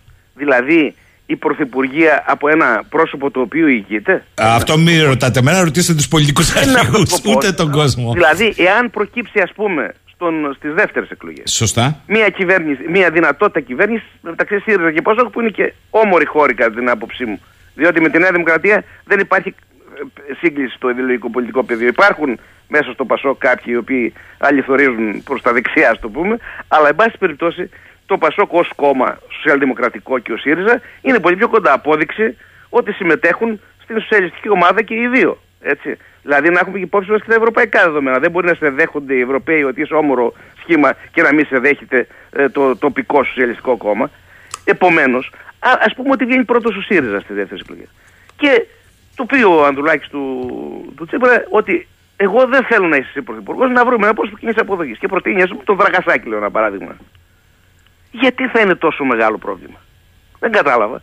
Το, το ζητούμενο είναι να γίνει μια τέτοια κυβέρνηση με προγραμματική σύγκληση σε άλλη κατεύθυνση από τη σημερινή ή να γίνει πρωθυπουργός ο Τσίπρας και τίποτα άλλο. Μάλιστα. Το, νομίζω ότι το τοποθετήσατε σε όλες τις διαστάσεις. Λέει εδώ ο φίλος μου ο Λευτέρης. Κύριε Σωτηρέλη, ας υποθέσουμε ότι εγώ ψηφίζω νίκη και δεν μπαίνει στη Βουλή. Η ψήφος μου εξυπηρετεί πάντα το πρώτο κόμμα; Όχι το πρώτο κόμμα, όλα τα κόμματα. Όλα, τα, όλα τα εντός Βουλής λέτε. Όλα τα εντός Βουλής, το πρώτο πιο πολύ, αλλά όλα ε, ε, ουσιαστικά από, τα, από το, το, τα κάτω του 3% από αυτά που μένουν απ' έξω παίρνουν έδρες τα υπόλοιπα. Αναλογικά όμως. Μάλιστα. Άλλο ερώτημα εδώ. Μπορεί τώρα ο Ηλίας Κασιδιάρης να είναι υποψήφιος στο ΕΑΝ. Όχι, παιδιά, οι υποψηφιότητες κλείσαν το Σάββατο. Κάνω λάθος; Τώρα δεν μπορεί. Μάλιστα. Ενδεχομένως μπορεί αν γίνουν δεύτερες εκλογές, ναι, ναι. αλλά τότε θα ανακύψει η προπόθεση του νόμου που λέει ότι αν σε ένα κόμμα υποψήφιος έχει καταδικαστεί, τότε το κόμμα δεν ανακηρύσσεται. Και το πιο πιθανό είναι ότι δεν θα ανακηρυχθεί το ΕΑΝ. Ε, Άρα από τον Κασιδιάρη γλιτώσαμε, να το πούμε έτσι, ως βουλευτή. Άλλος φίλος εδώ ρωτάει, ε, ισχύει το ίδιο και για τις δημοτικές και περιφερειακές εκλογές, ή εκεί μπορεί το κόμμα του κ. Κασιδιάρη να εμφανιστεί με συνδυασμούς; Κοιτάξτε. Επειδή είναι κοντά οι αυτοδιοικητικές, ναι, έτσι. Εκεί υπάρχουν άλλες διατάξεις. Παλιότερα αρκούσε, γιατί και μάλιστα είχε ανακύψει θέμα τότε που κατέβηκε ο Κασιδιάρης υποψήφιος, αρκούσε και η παραπομπή για να μην μπορεί να κατεβεί. Ήταν ακόμα πιο αυστηρά τα πράγματα. Τώρα αρκεί καταδίκη. Δεν μιλάει για μετάκλητη καταδίκη όμως. Άρα ουσιαστικά ανάλογο ζήτημα θα υπάρξει και στις δημοτικές. Άλλος... Και βέβαια μπορεί να αλλάξει και η νομοθεσία μέχρι τότε. Άλλος φίλος ο, ο, ο Κώστας. Είναι κράτος δικαίου αυτού όταν ένας κατηγορούμενος, όποιος κατηγορούμενος δεν έχει καταδικαστεί αμετάκλητα να του στερούνται τα πολιτικά δικαιώματα ενώ δεν, υπεσήμω δεν του έχουν στερηθεί, του εκλέγει και κυρίως του εκλέγεστε; Επαναλαμβάνω, δεν τους στερούνται τα πολιτικά δικαιώματα. Μπορεί να κατέλθει ως ανεξάρτητος υποψήφιος. Η κύρωση δεν είναι στον ίδιο δεν είναι δηλαδή στέρηση του δικαιώματος. Η κύρωση είναι στο κόμμα που χρησιμοποιεί εγκληματίες είτε ως ηγετικά στελέχη είτε ως υποψήφιος. Αυτά τα κόμματα κρίνει ο νομοθέτης με βάση το Σύνταγμα ότι δεν υπηρετούν την ελεύθερη λειτουργία του πολιτεύματος και άρα η δημοκρατία μας, η οποία είναι ανεκτική δημοκρατία ως προς όλες τις ιδεολογικές απόψεις, αδιακρίτω, αλλά είναι και μαχόμενη δημοκρατία απέναντι σε αυτούς που την υπονομεύουν, έκρινε ότι σε αυτή την περίπτωση τα κόμματα δεν μπορούν να ανακηρυχθούν γιατί δεν υπηρετούν την ελεύθερη λειτουργία του πολιτεύματος που επιτάσσει το Σύνταγμα. Και λέει εδώ ο φίλος Ορέστης, κύριε Σωτηρέλη, λέει ως διανοούμενο το ερώτημα, αυτή η όποια κυβέρνηση και αν βγει, τι θα κυβερνήσει; Εδώ μιλάμε, λέει, για τη μοναδική χώρα στον πλανήτη που έχει ΑΑΔΕ, δηλαδή δεν έχει ούτε το ταμείο το κράτος, το έχει κάποιος άλλος. Είναι και γελίο αν το σκεφτείς έτσι. Για ποιο πράγμα θα αποφασίσει ο κυρίαρχος λαός τελικά, λέει; Κοιτάξτε, είμαστε σε μια εποχή γενικότερα στην οποία ένα μέρος των κρατικών αρμοδιοτήτων πάει σε υπερεθνικά όργανα. Ε, στην Ευρωπαϊκή Ένωση για παράδειγμα ε, εμπροκειμένο ή υπάρχει και υποδόρια μετακίνησης σε άλλα ιδιωτικά κέντρα εξουσίας και σε διεθνείς οργανισμούς χωρίς να το πολύ καταλαβαίνουμε στο πλαίσιο της παγκοσμιοποίησης. Απ' την άλλη μεριά όμως το μεγάλο ζήτημα και το μεγάλο ε, πρόβλημα αυτή τη στιγμή είναι να επανακτήσει η πολιτική την αυτονομία της. Δηλαδή να μπορεί να σταθεί με ένα τέτοιο τρόπο ώστε να εκπροσωπεί τη λαϊκή κυριαρχία στον καλύτερο δυνατό βαθμό. Υπό την έννοια αυτή πράγματι υπάρχουν προβλήματα, αλλά από την άλλη μεριά μπορούν να υπάρξουν και λύσεις οι οποίες θα είναι προς την κατεύθυνση και της εθνικής και της λαϊκής κυριαρχίας λαμβάνοντας βέβαια πάντα υπόψη τα εθνικά, ευρωπαϊκά και διεθνή δεδομένα. Διότι όταν δεν τα λαμβάνουμε αυτά η πολιτική είναι μαξιμαλισμός και, και αυταπάτες. Τελευταίο ερώτημα και με αυτό κλείνουμε. Μπορεί ο κύριος Κασιδιάρης ε, και το κόμμα του να είναι υποψήφι στις ευρωεκλογές με βάση το ενωσιακό και ταυτοχρόνως αν αποφασίσει ο ελληνικός λαός σιωπηρά 70% να μην πάει στην κάλπη. Δεν απονομοποιείται όποιο πολιτικό σύστημα; Αυτό το τελευταίο είναι το αντικείμενο ενός μυθιστορήματος του βραβευμένου Πορτογάλου συγγραφέα Σαραμάγκου και που επισήμενε ακριβώς αυτό το πρόβλημα της αποχής από τις εκλογές και της μειωμένης νομιμοποίησης. Προφανώς θα τεθεί ένα θέμα, σοβαρό θέμα νομιμοποίησης σε αυτή την περίπτωση του πολιτικού συστήματος, ελπίζω να μην φτάσουμε εκεί. Προς το παρόν αυτό που υπάρχει είναι ε, ως προς το δημοψήφισμα ε, μια σχετική διάταξη που λέει ότι αν η συμμετοχή είναι κάτω από το 40% τότε δεν μπορεί να έχουμε αποτελέσματα δημοψηφίσματος ε, έγκυρα. Μάλιστα. Ε, τώρα για τις ευρωπαϊκές εκλογές αφήστε να το δούμε εκείνη την ώρα. Ε, Μάλιστα, ε, σαφές, σαφές. εν πολλής ισχύουν αυτά που ισχύουν στις... Ο Γιώργος σας κάνει μια τρίπλα. Κύριε Σωτηρέλη, με αυτόν θα κλείσουμε τον Γιώργο. Μου αρέσουν οι προκλητικές ερωτήσεις. Δηλαδή, ο κύριος Κασιδιάρης έχει κανονικά τα πολιτικά του δικαιώματα, αλλά το κόμμα του όχι. Μα αν δεν κάνω λάθος, το αντισταγματικό στο κόμμα του ήταν η συμμετοχή του κυρίου Κασιδιάρη. Όχι οι υπόλοιποι, ούτε το κόμμα αυτό καθ' αυτό. Δεν είναι έτσι. Πρώτον, το κόμμα το ίδιο δεν έχει τα ίδια δικαιώματα με τον υποψήφιο. Δηλαδή, όταν λέμε δικαιώματα πολιτικά, εννοούμε πρώτον τα δικαιώματα του εκλέγει και εκλέγεστε ως προς τους πολίτες και ως προς τα κόμματα υπάρχει το δικαίωμα του να ιδρύω κόμματα και να συμμετέχω σε κόμματα. Απ' την άλλη μεριά δεν υπάρχει δικαίωμα του κόμματος γενικά και όριστα να συμμετέχει στις εκλογές υπό οποιοδήποτε συνθήκες. Επομένως εδώ έρχεται η νομοθεσία και διαχωρίζει. Λέει ότι ένα κόμμα που έχει αυτά τα χαρακτηριστικά και δεν υπηρετεί κατά το άρθρο 29 του συντάγματος, δηλαδή στο ίδιο άρθρο που θεμελιώνεται το, το δικαίωμα των πολιτικών κομμάτων, στο ίδιο άρθρο προβλέπεται ότι αυτά πρέπει να υπηρετούν τη δημοκρατική λειτουργία του πολιτεύματος. Άρα ουσιαστικά υπόκειται σε έναν περιορισμό και η ίδρυση κατά την άποψή μου και η λειτουργία ενός κόμματος. Άρα με βάση αυτή τη διάταξη διαχωρίζεται το εκλέγεστε του μεμονωμένου υποψήφιου από την ανακήρυξη ενός κόμματος. Μάλιστα. Αυτή είναι η διαφορά. Αποφάσεις δημοψηφίσματος, δικό μου ερώτημα. Μπορεί η κυβέρνηση ή όποια κυβέρνηση να μην τις λαμβάνει υπόψη της; Εξαρτάται. Υπάρχουν τα δεσμευτικά δημοψηφίσματα και τα συμβουλευτικά λεγόμενα δημοψηφίσματα. Τα συμβουλευτικά μπορεί να μην τα λάβει υπόψη. Μάλιστα. Κύριε Σωτηρέλη, σας ευχαριστώ πολύ. Αποκωδικοποιήσατε πάρα πολλά σήμερα. Ε, α, ο Κώστας λέει τελικά η αποχή, τα άκυρα και τα λευκά ποιον ωφελούν; Κοιτάξτε, δεν ωφελούν κανέναν υπό την έννοια ότι η, η κατανομή γίνεται μεταξύ των κομμάτων ε, που υπάρχουν. Έτσι. Δηλαδή δεν, δεν ωφελούν ιδιαίτερα κάποιον, γιατί τα ακούω αυτό πολλές φορές ότι ωφελούν το πρώτο κόμμα. Δεν ωφελούν κανέναν. Δεν ωφελούν κανέναν. Κανέναν. Δηλαδή ε, απλώς υπάρχει μια διαφορά, ε, η αποχή εντάξει. Γιατί ο υπολογισμός γίνεται με βάση τις, τις, τις ψήφους, όχι την αποχή.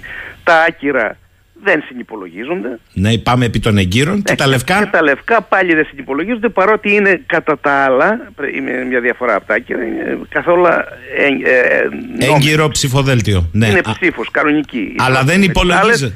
Αλλά δεν ενσωματώνει δήλωση αντιπροσώπευσης, βούληση αντιπροσώπευσης και επομένως δεν συνυπολογίζεται και αυτή. Υπήρξε παλιότερα μια απόφαση, δυστυχώς, για τον Αχηλέα Καραμαλή από το ανώτατο ειδικό δικαστήριο, που ήταν σκανδαλώδης η οποία, για να θυμηθώ, να, να ναι, ναι. και τα δικαστήρια βγάζουν σκανδαλώδεις αποφάσεις, ε, η οποία ε, με πλειοψηφία 6-5 ε, βέβαια, αποφάσισε ότι τα λευκά πρέπει να συνυπολογιστούν και έτσι έγιναν κάποιες αλχημίες και ε, θεωρήθηκε ότι ήταν, εκλέχτηκε ο... Επανεξελέγει. Μάλιστα.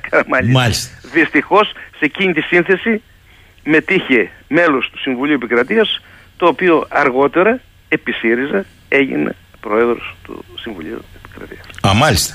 Το δημοψήφισμα του 2015 τι ήταν, δεσμευτικό ή συμβουλευτικό; Το δημοψήφισμα του 2015 δεν προσδιορίστηκε. Α, έτσι. ακόμη ήταν, καλύτερα. Συμβουλευτικό ήταν. Μάλιστα, μάλιστα. Αλλά το ζήτημα είναι ότι το δημοψήφισμα του 2015 έπασχε σε αρκετά σημεία ως προς τη συνταγματικότητα. Γι' αυτό και είναι ένα κακό παράδειγμα άμεσης συμμετοχή. Είμαι υπέρ της άμεσης συμμετοχής που, να, που μπολιάζει όμως το αντιπροσωπευτικό σύστημα, δεν είναι άμεση δημοκρατία όπως λέγεται.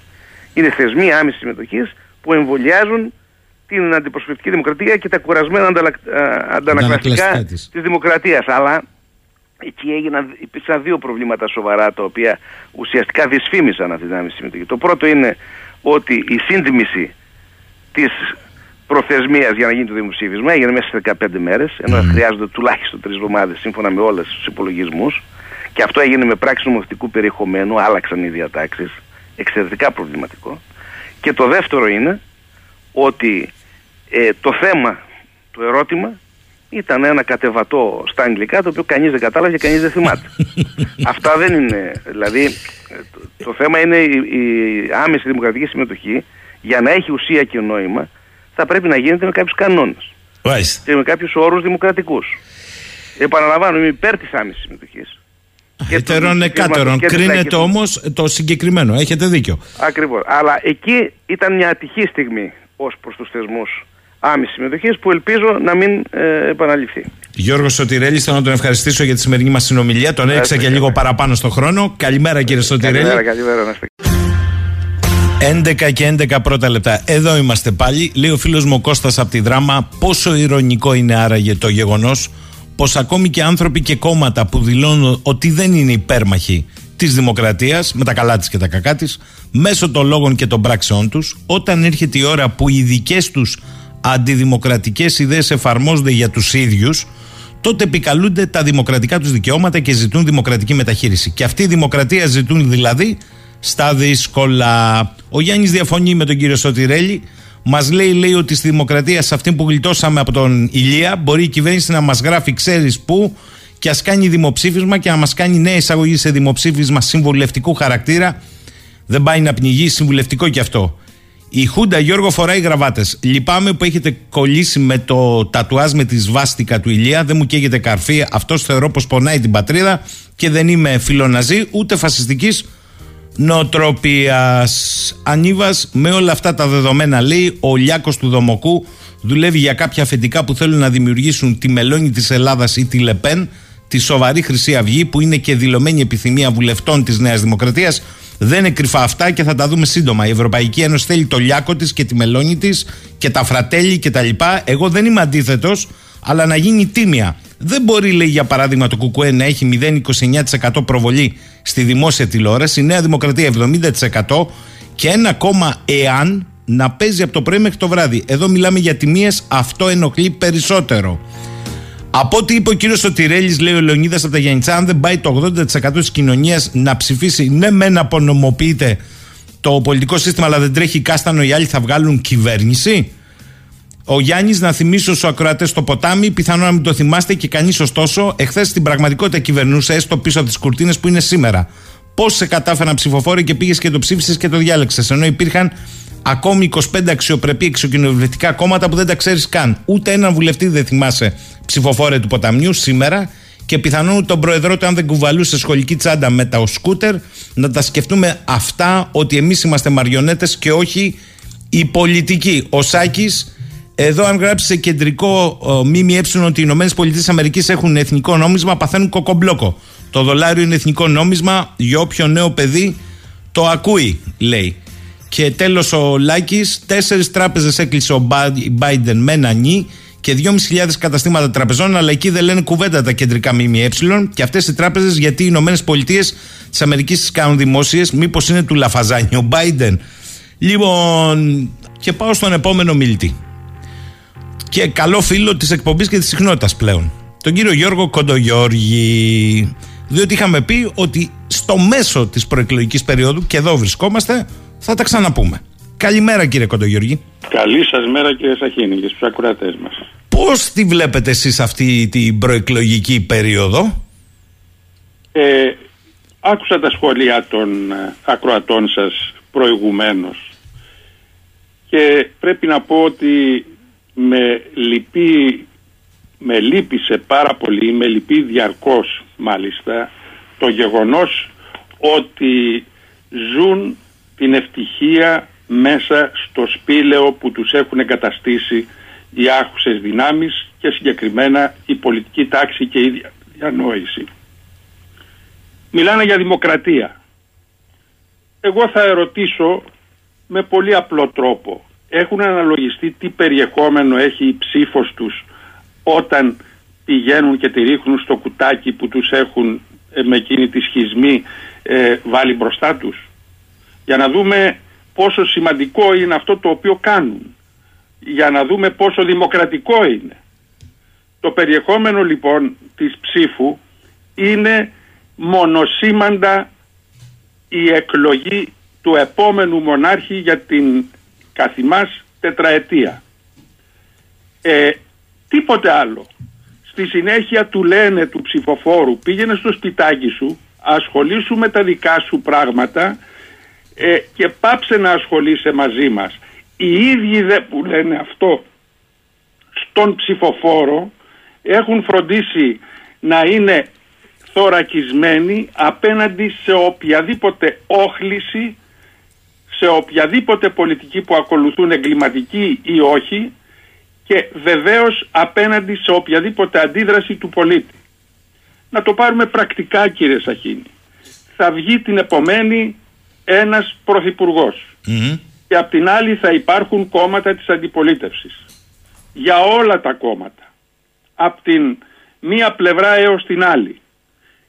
Τι ισχύει; Ότι ο ηγέτης αποφασίζει και πράττει. Ας εντοπίσουμε λοιπόν το ζήτημα στον Πρωθυπουργό. Μας λένε λοιπόν ότι είναι δημοκρατική η ψήφος μας.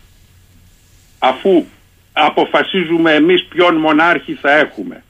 Γιατί λέω ποιον μονάρχη θα έχουμε; Γιατί έγραψα προηγουμένως ε, ένα πρόσωπο που ασκεί μόνο του, προσέξτε, μπορεί να τρελαθεί στο δρόμο, μπορεί να συλληφθεί ως κλέφτης απατεώνας ε, πλαστογράφος, μπορεί να καταδολιεύσει τα συμφέροντα της κοινωνίας και της χώρας. Μπορεί οτιδήποτε, αλλά ένας λέει, ένας. Στον ε, σταθμό γίνεται μεγάλη συζήτηση εκεί στα Τέμπη γιατί υπήρχε ένας και όχι δύο.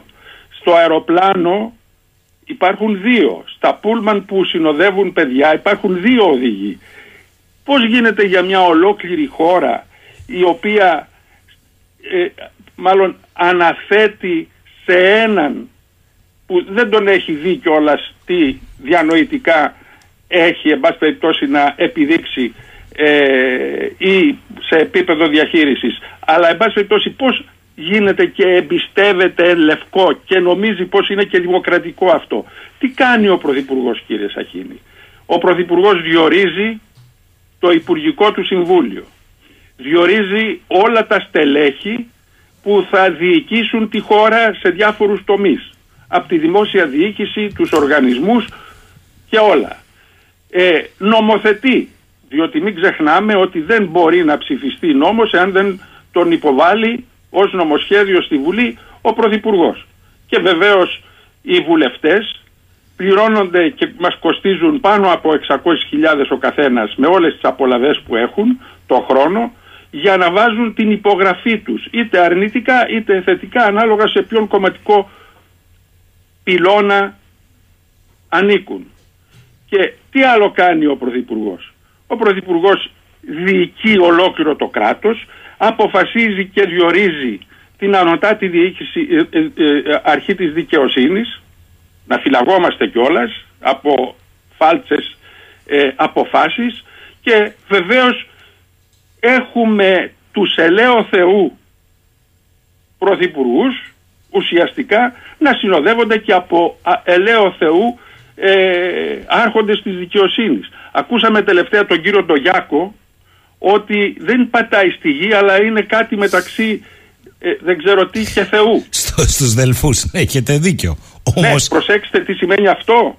Σημαίνει ότι δεν έχει δώσει, να δώσει λόγο σε κανέναν. Αλλά ε, ε, δεν ξέρω εάν εννοούσε, αλλά εγώ δικαιούμαι να ερμηνεύσω ότι ο Θεός εν προκειμένου είναι η κουμπαριά του με τον πρώην Πρωθυπουργό.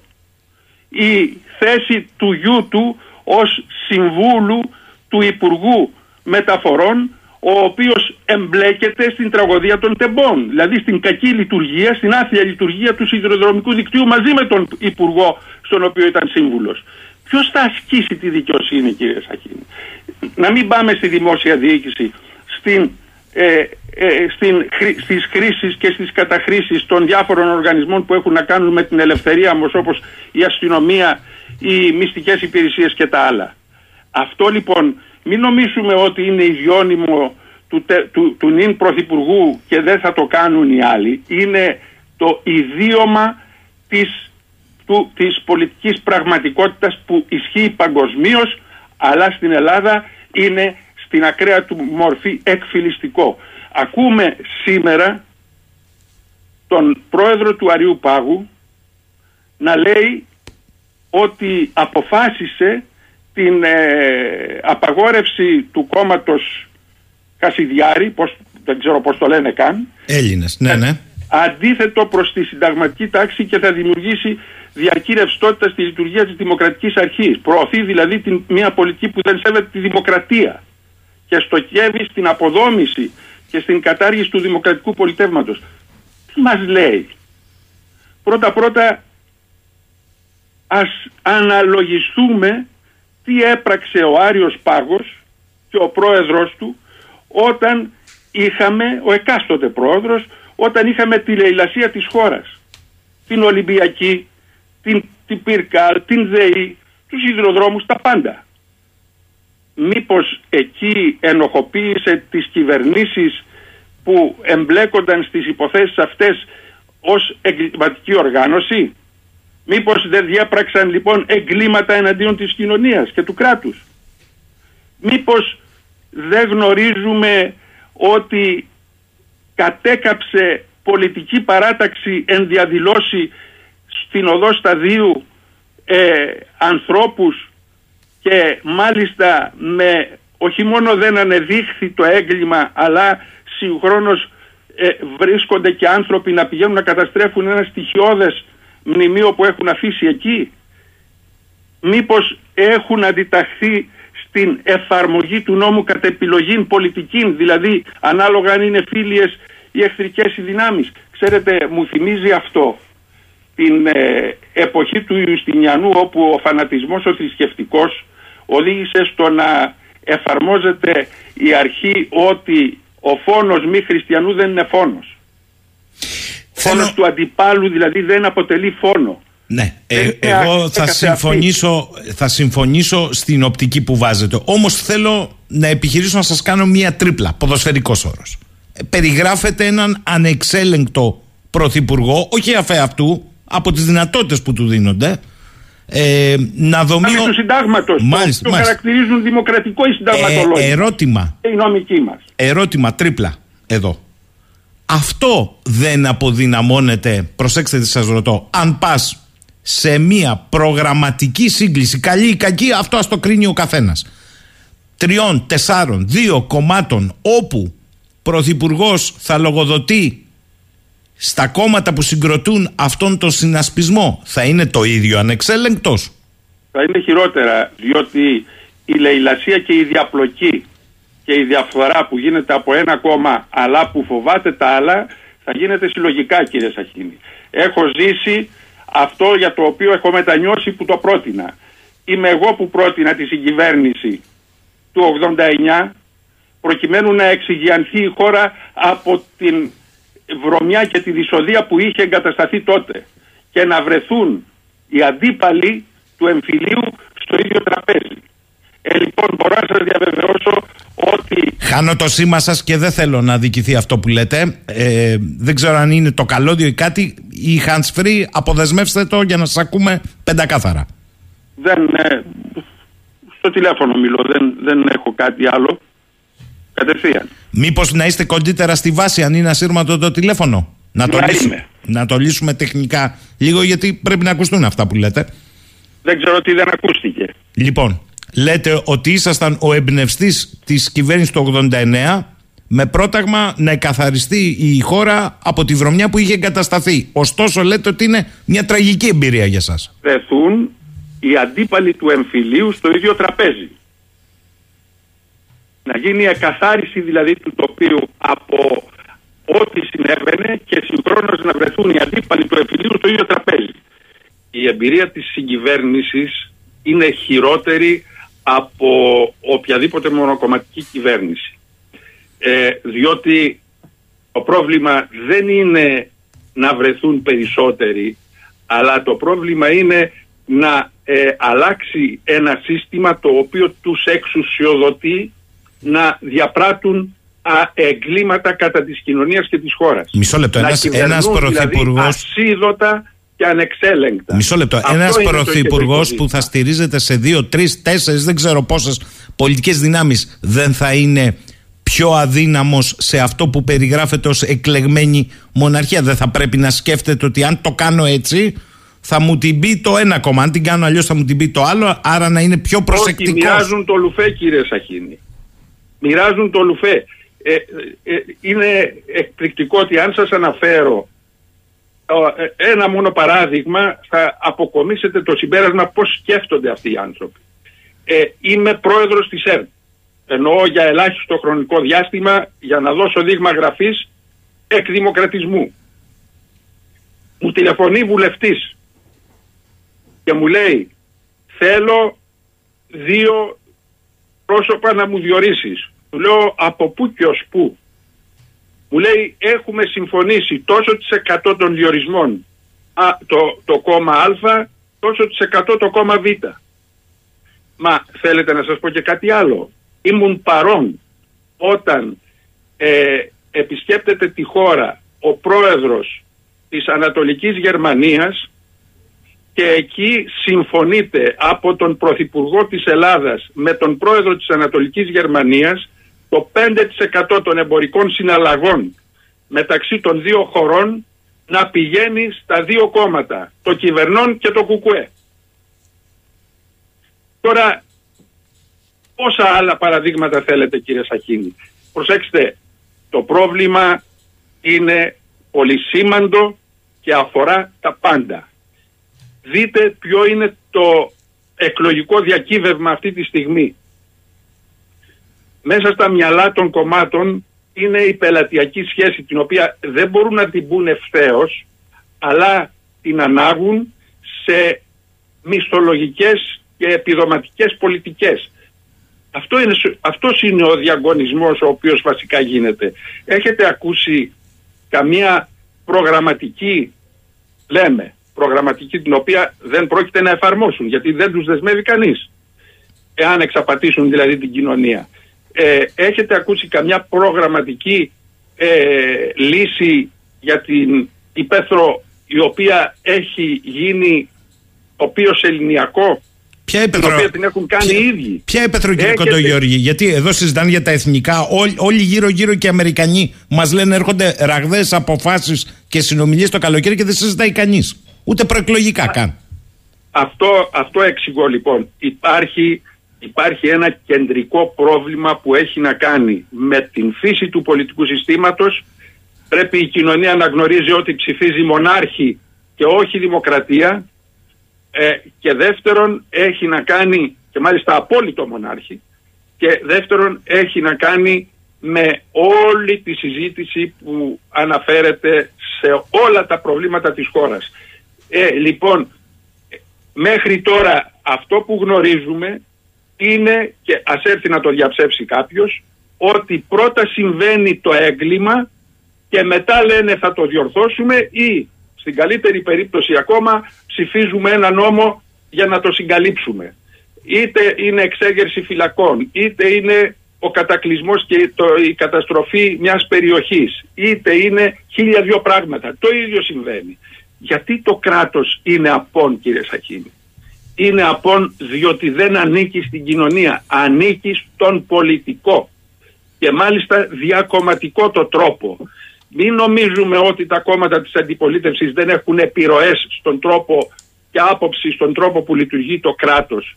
Ο υπάλληλος δεν είναι εντεταλμένος να υπηρετεί την κοινωνία και δεν τιμωρείται σε περίπτωση που δεν υπηρετεί την κοινωνία και καταγγέλλεται.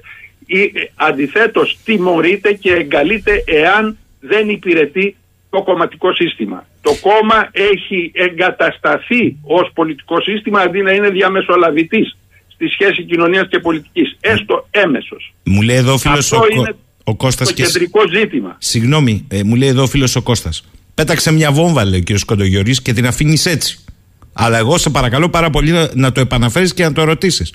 Υπάρχουν αποδείξεις ότι στη συγκυβέρνηση, μάλλον τη συγκυβέρνηση Τζανετάκη θα εννοείται, υπήρχε ε, τέτοια... Γρήβα, Τζανετάκη Μάλιστα. Υπήρχε συμφωνία με την Ανατολική Γερμανία, με τον Χόνεκερ, το 5% των εμπορικών ε, συναλλαγών να το εισπράττει Ο Μητσοτάκης και το κουκουέ ο Φλωράκης; Τώρα, τι θέλει ο κύριος αυτός; Ε, έπρεπε να κρατώ μαγνητόφωνο την ώρα που ελέγοντο αυτό στο τραπέζι όπου ήμουν και εγώ για να έχω την απόδειξη.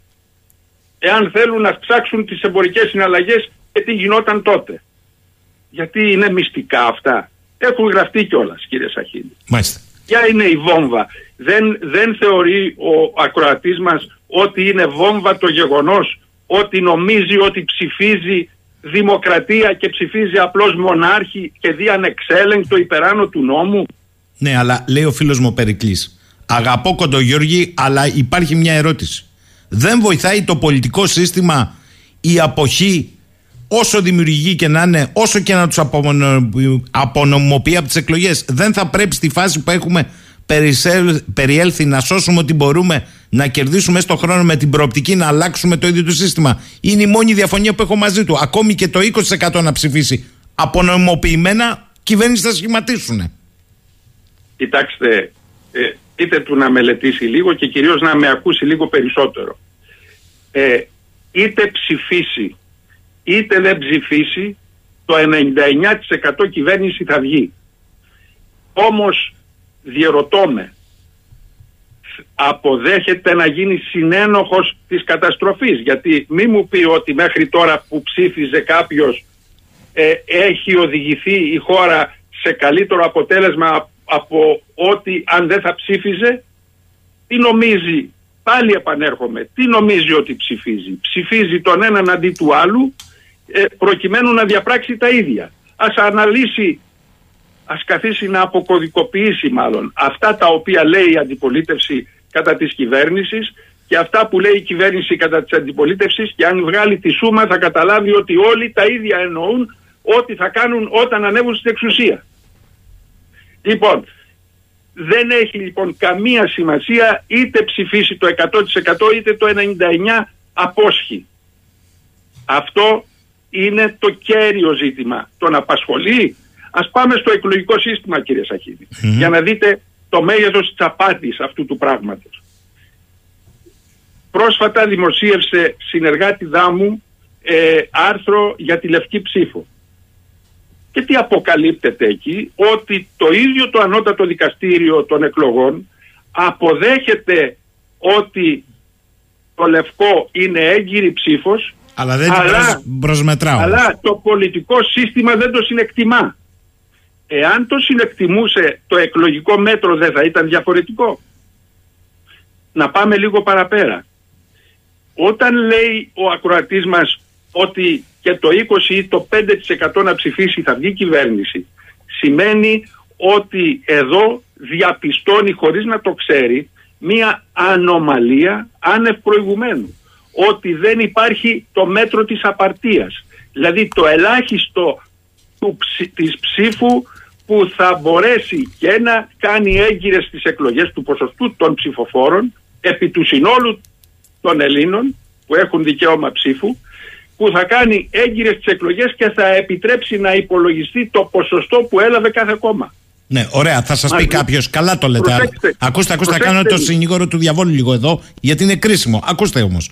Έχετε δίκιο. Και κάνεις και μία πρόσφυγη οργανωμένα ότι δεν υπάρχει απαρτία. Την προσφυγή την κάνεις πού; Σε δικαστήριο που έχει διορίσει ποιος; Ε, μια κυβέρνηση του 20%. Ερχόμαστε Άρα... λοιπόν στο κεντρικό ζήτημα. Αλλά να σας ολοκληρώσω το εξής. Βεβαίως. Θα, θα επανέλθω.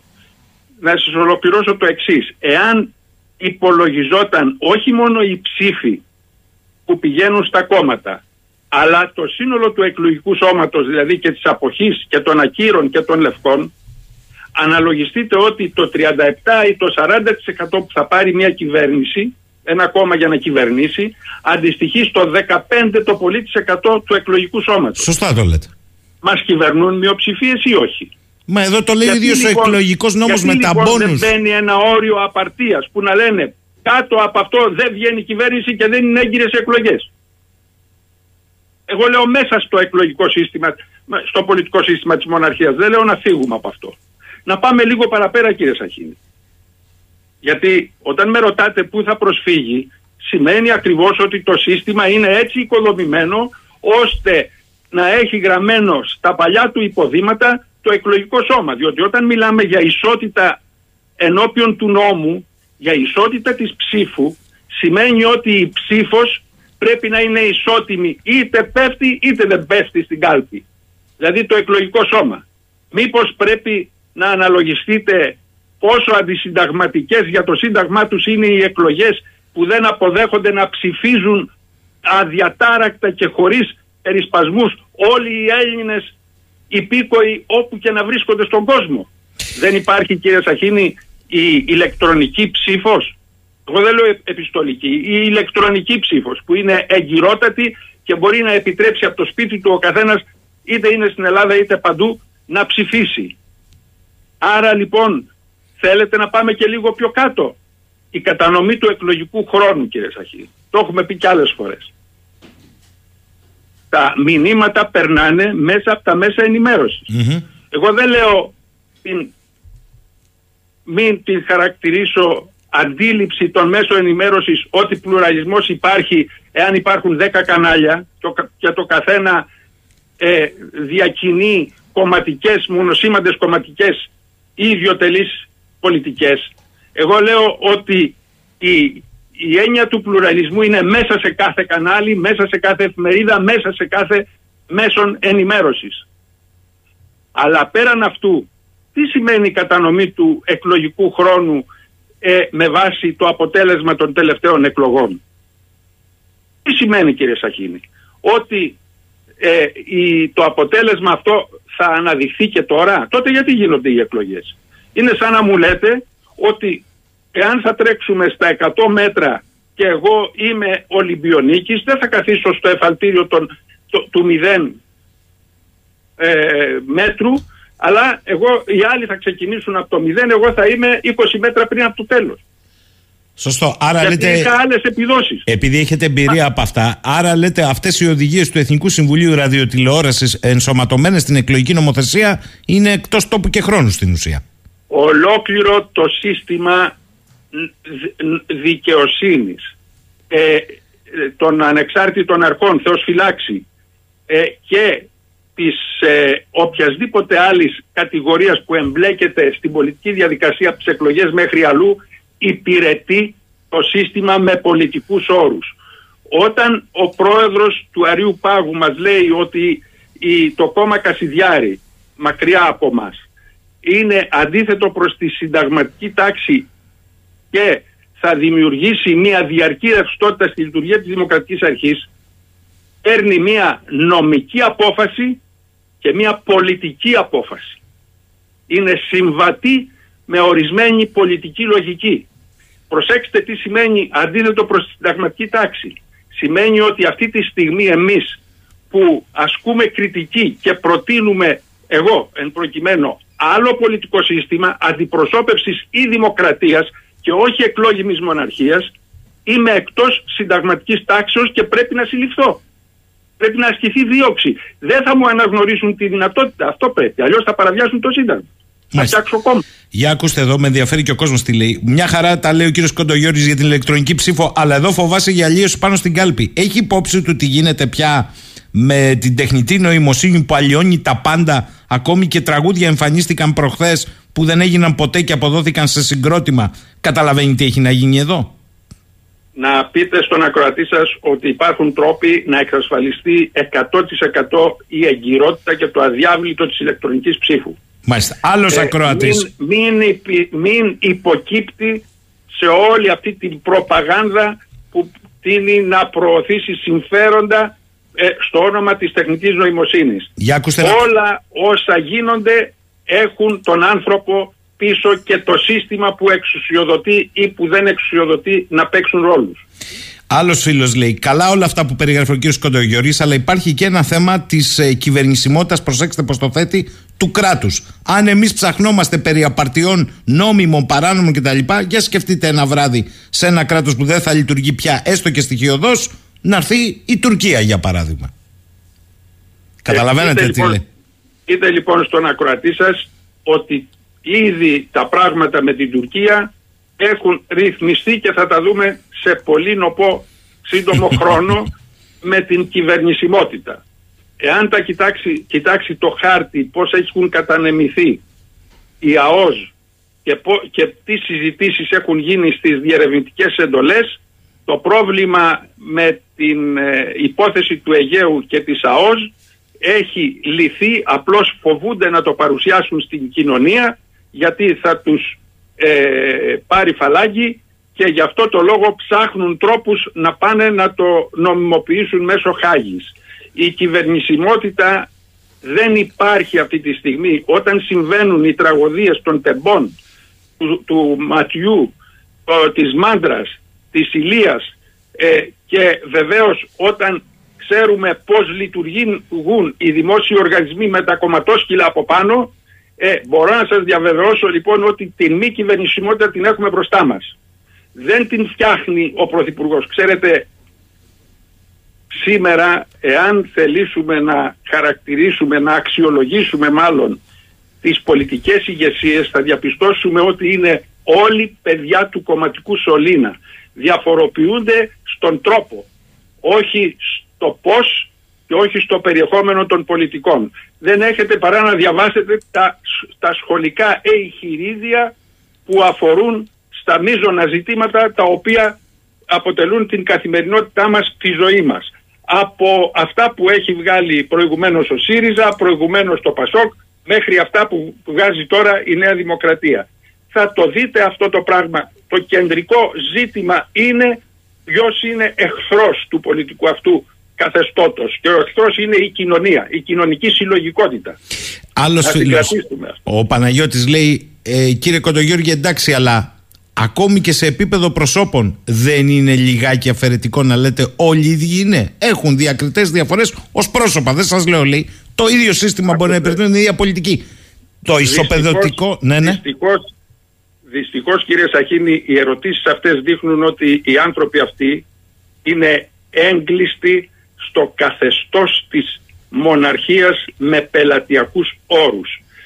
Τι σημαίνει ότι υπάρχουν και εξαιρέσεις; Θα σας διηγηθώ κάτι το οποίο έχει ενδιαφέρον. Κάποτε σε αυτό το μαυσολείο σήμερα της Ακαδημίας Αθηνών ένα τυπικό οστεοφυλάκιο έτσι, ε, νεκρών που δεν γνωρίζουν ότι έχουν πεθάνει αλλά εν πάση περιπτώσει είχαν πείσει έναν μεγάλο ε, καθηγητή, σημαντικό πνευματικό άνθρωπο να υποβάλει υποψηφιότητα και τον ψήφισε μόνο ένας ενώ του υπόσχονταν όλοι.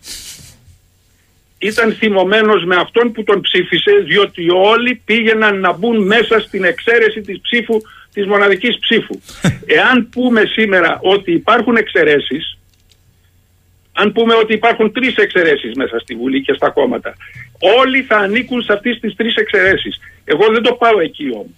Το πάω στο ότι για να μπεις μέσα σε αυτό το πολιτικό σύστημα, το κομματικό σύστημα, πρέπει να του μοιάζεις.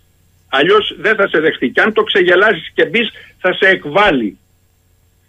Αυτό δείχνει και η διαρκής και μεγάλη ανανέωση του πολιτικού προσωπικού στη διάρκεια των εκλογών.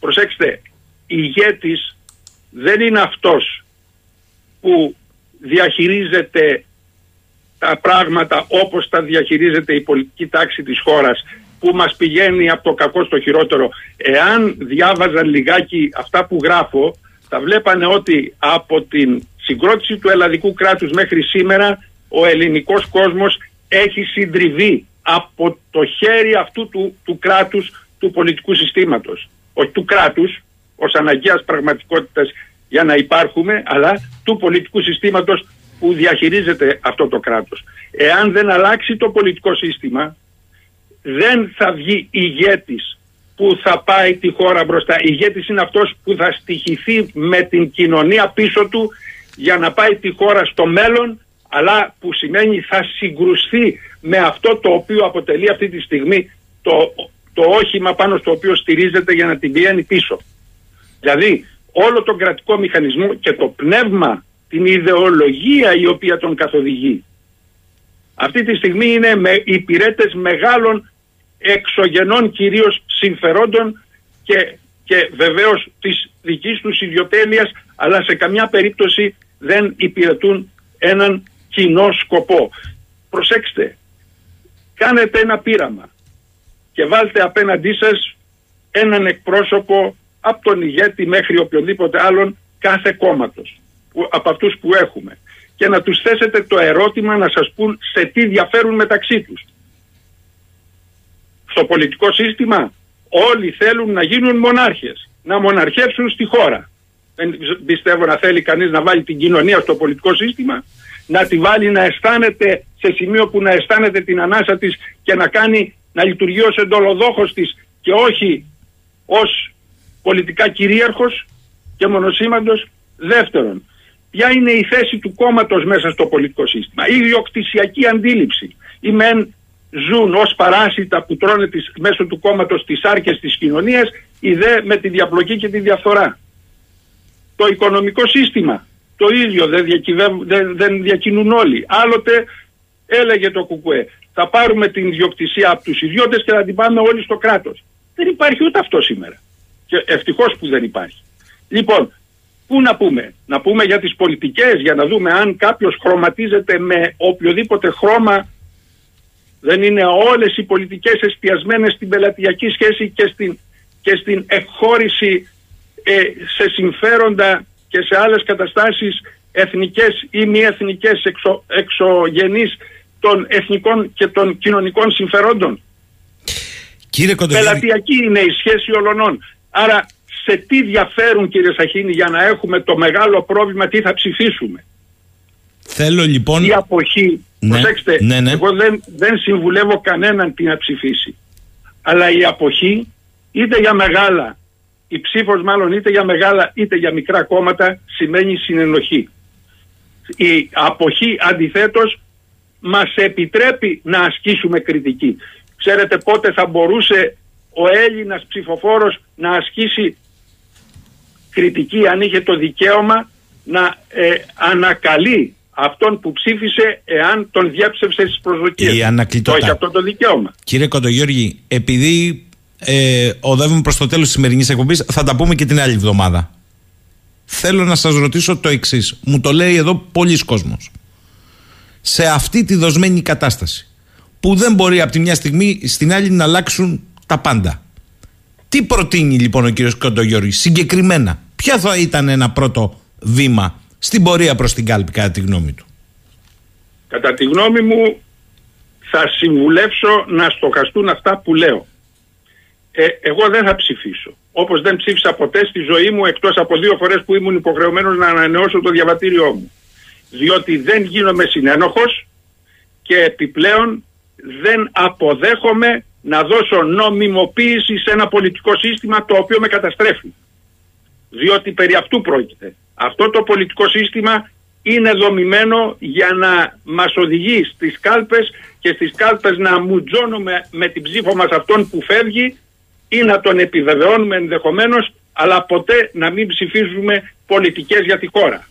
Δεν υπάρχει τέτοιο αντικείμενο. Είναι τόσο προσωποπαγές που δεν επιτρέπει και συγκλήσεις γιατί τα, η φιλοδοξία δεν τέμνεται ή ο ένας θα είναι πρωθυπουργός ή ο άλλος.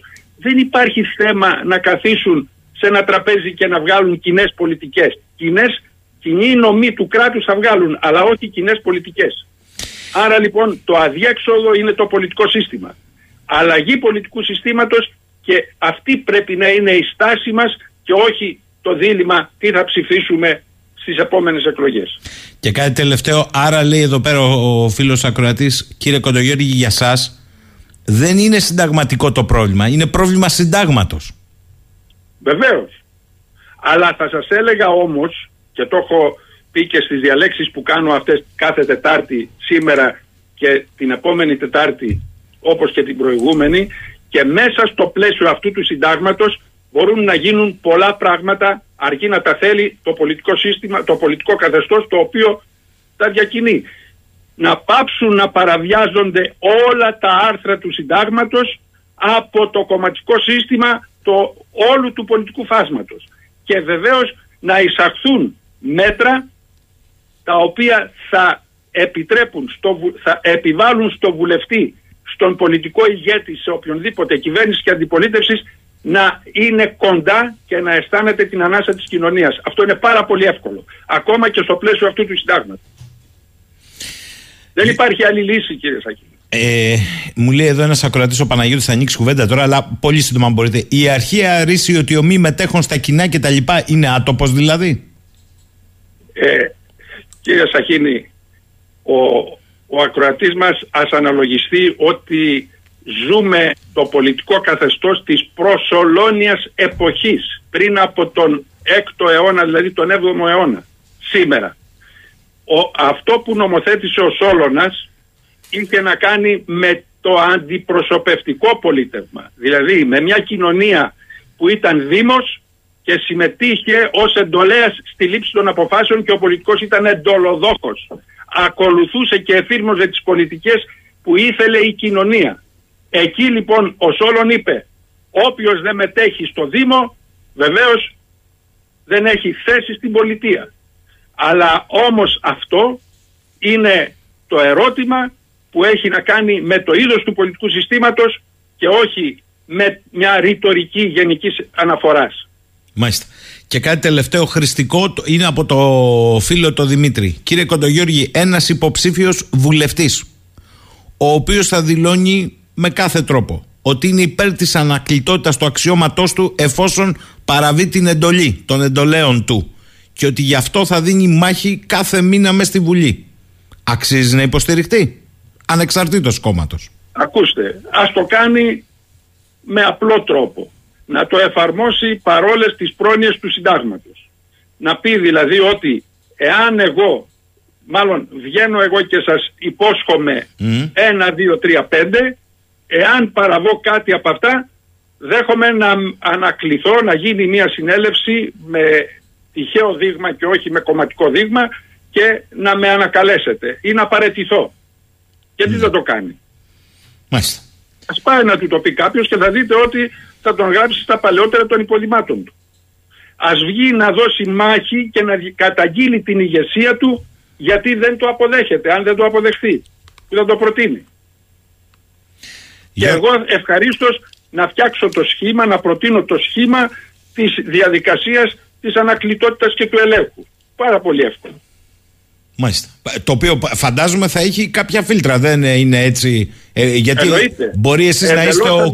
Μάλιστα. Γιατί εσείς μπορεί να είστε ο καλύτερος αντιπρόσωπος, λέω εγώ τώρα σχηματικά, αλλά να συνομολογήσουμε επειδή είστε ο καλύτερος και χαλάτε την πιάτσα, να σας κόψουμε. Άρα με κάποιο τρόπο θα πρέπει να υπάρχει μια διαδικασία. Μα να ξέρει, να ξέρει ο κύριος αυτός που θα υποσχεθεί ή που θα καταγγείλει την μία αποδοχή τέτοιων ρητρών στο, στο πολιτικό σύστημα ότι την επόμενη αν τους διαφύγει και το κάνει όταν θα έχει εκλεγεί στην επόμενη ε, εκλογή θα είναι εκτός συστήματος. Μάλιστα. Γιώργος Κοντογιώργης, θέλω να τον ευχαριστήσω, θα ξαναπούμε από εβδομάδα μαζί του. Ε, καλή σας ημέρα κύριε καθηγητά. να είστε καλά. Κύριε Σακίνη, να είστε καλά. 11 και 54 φτάσαμε στο τέλος και για σήμερα. Καλημέρα σε όλους.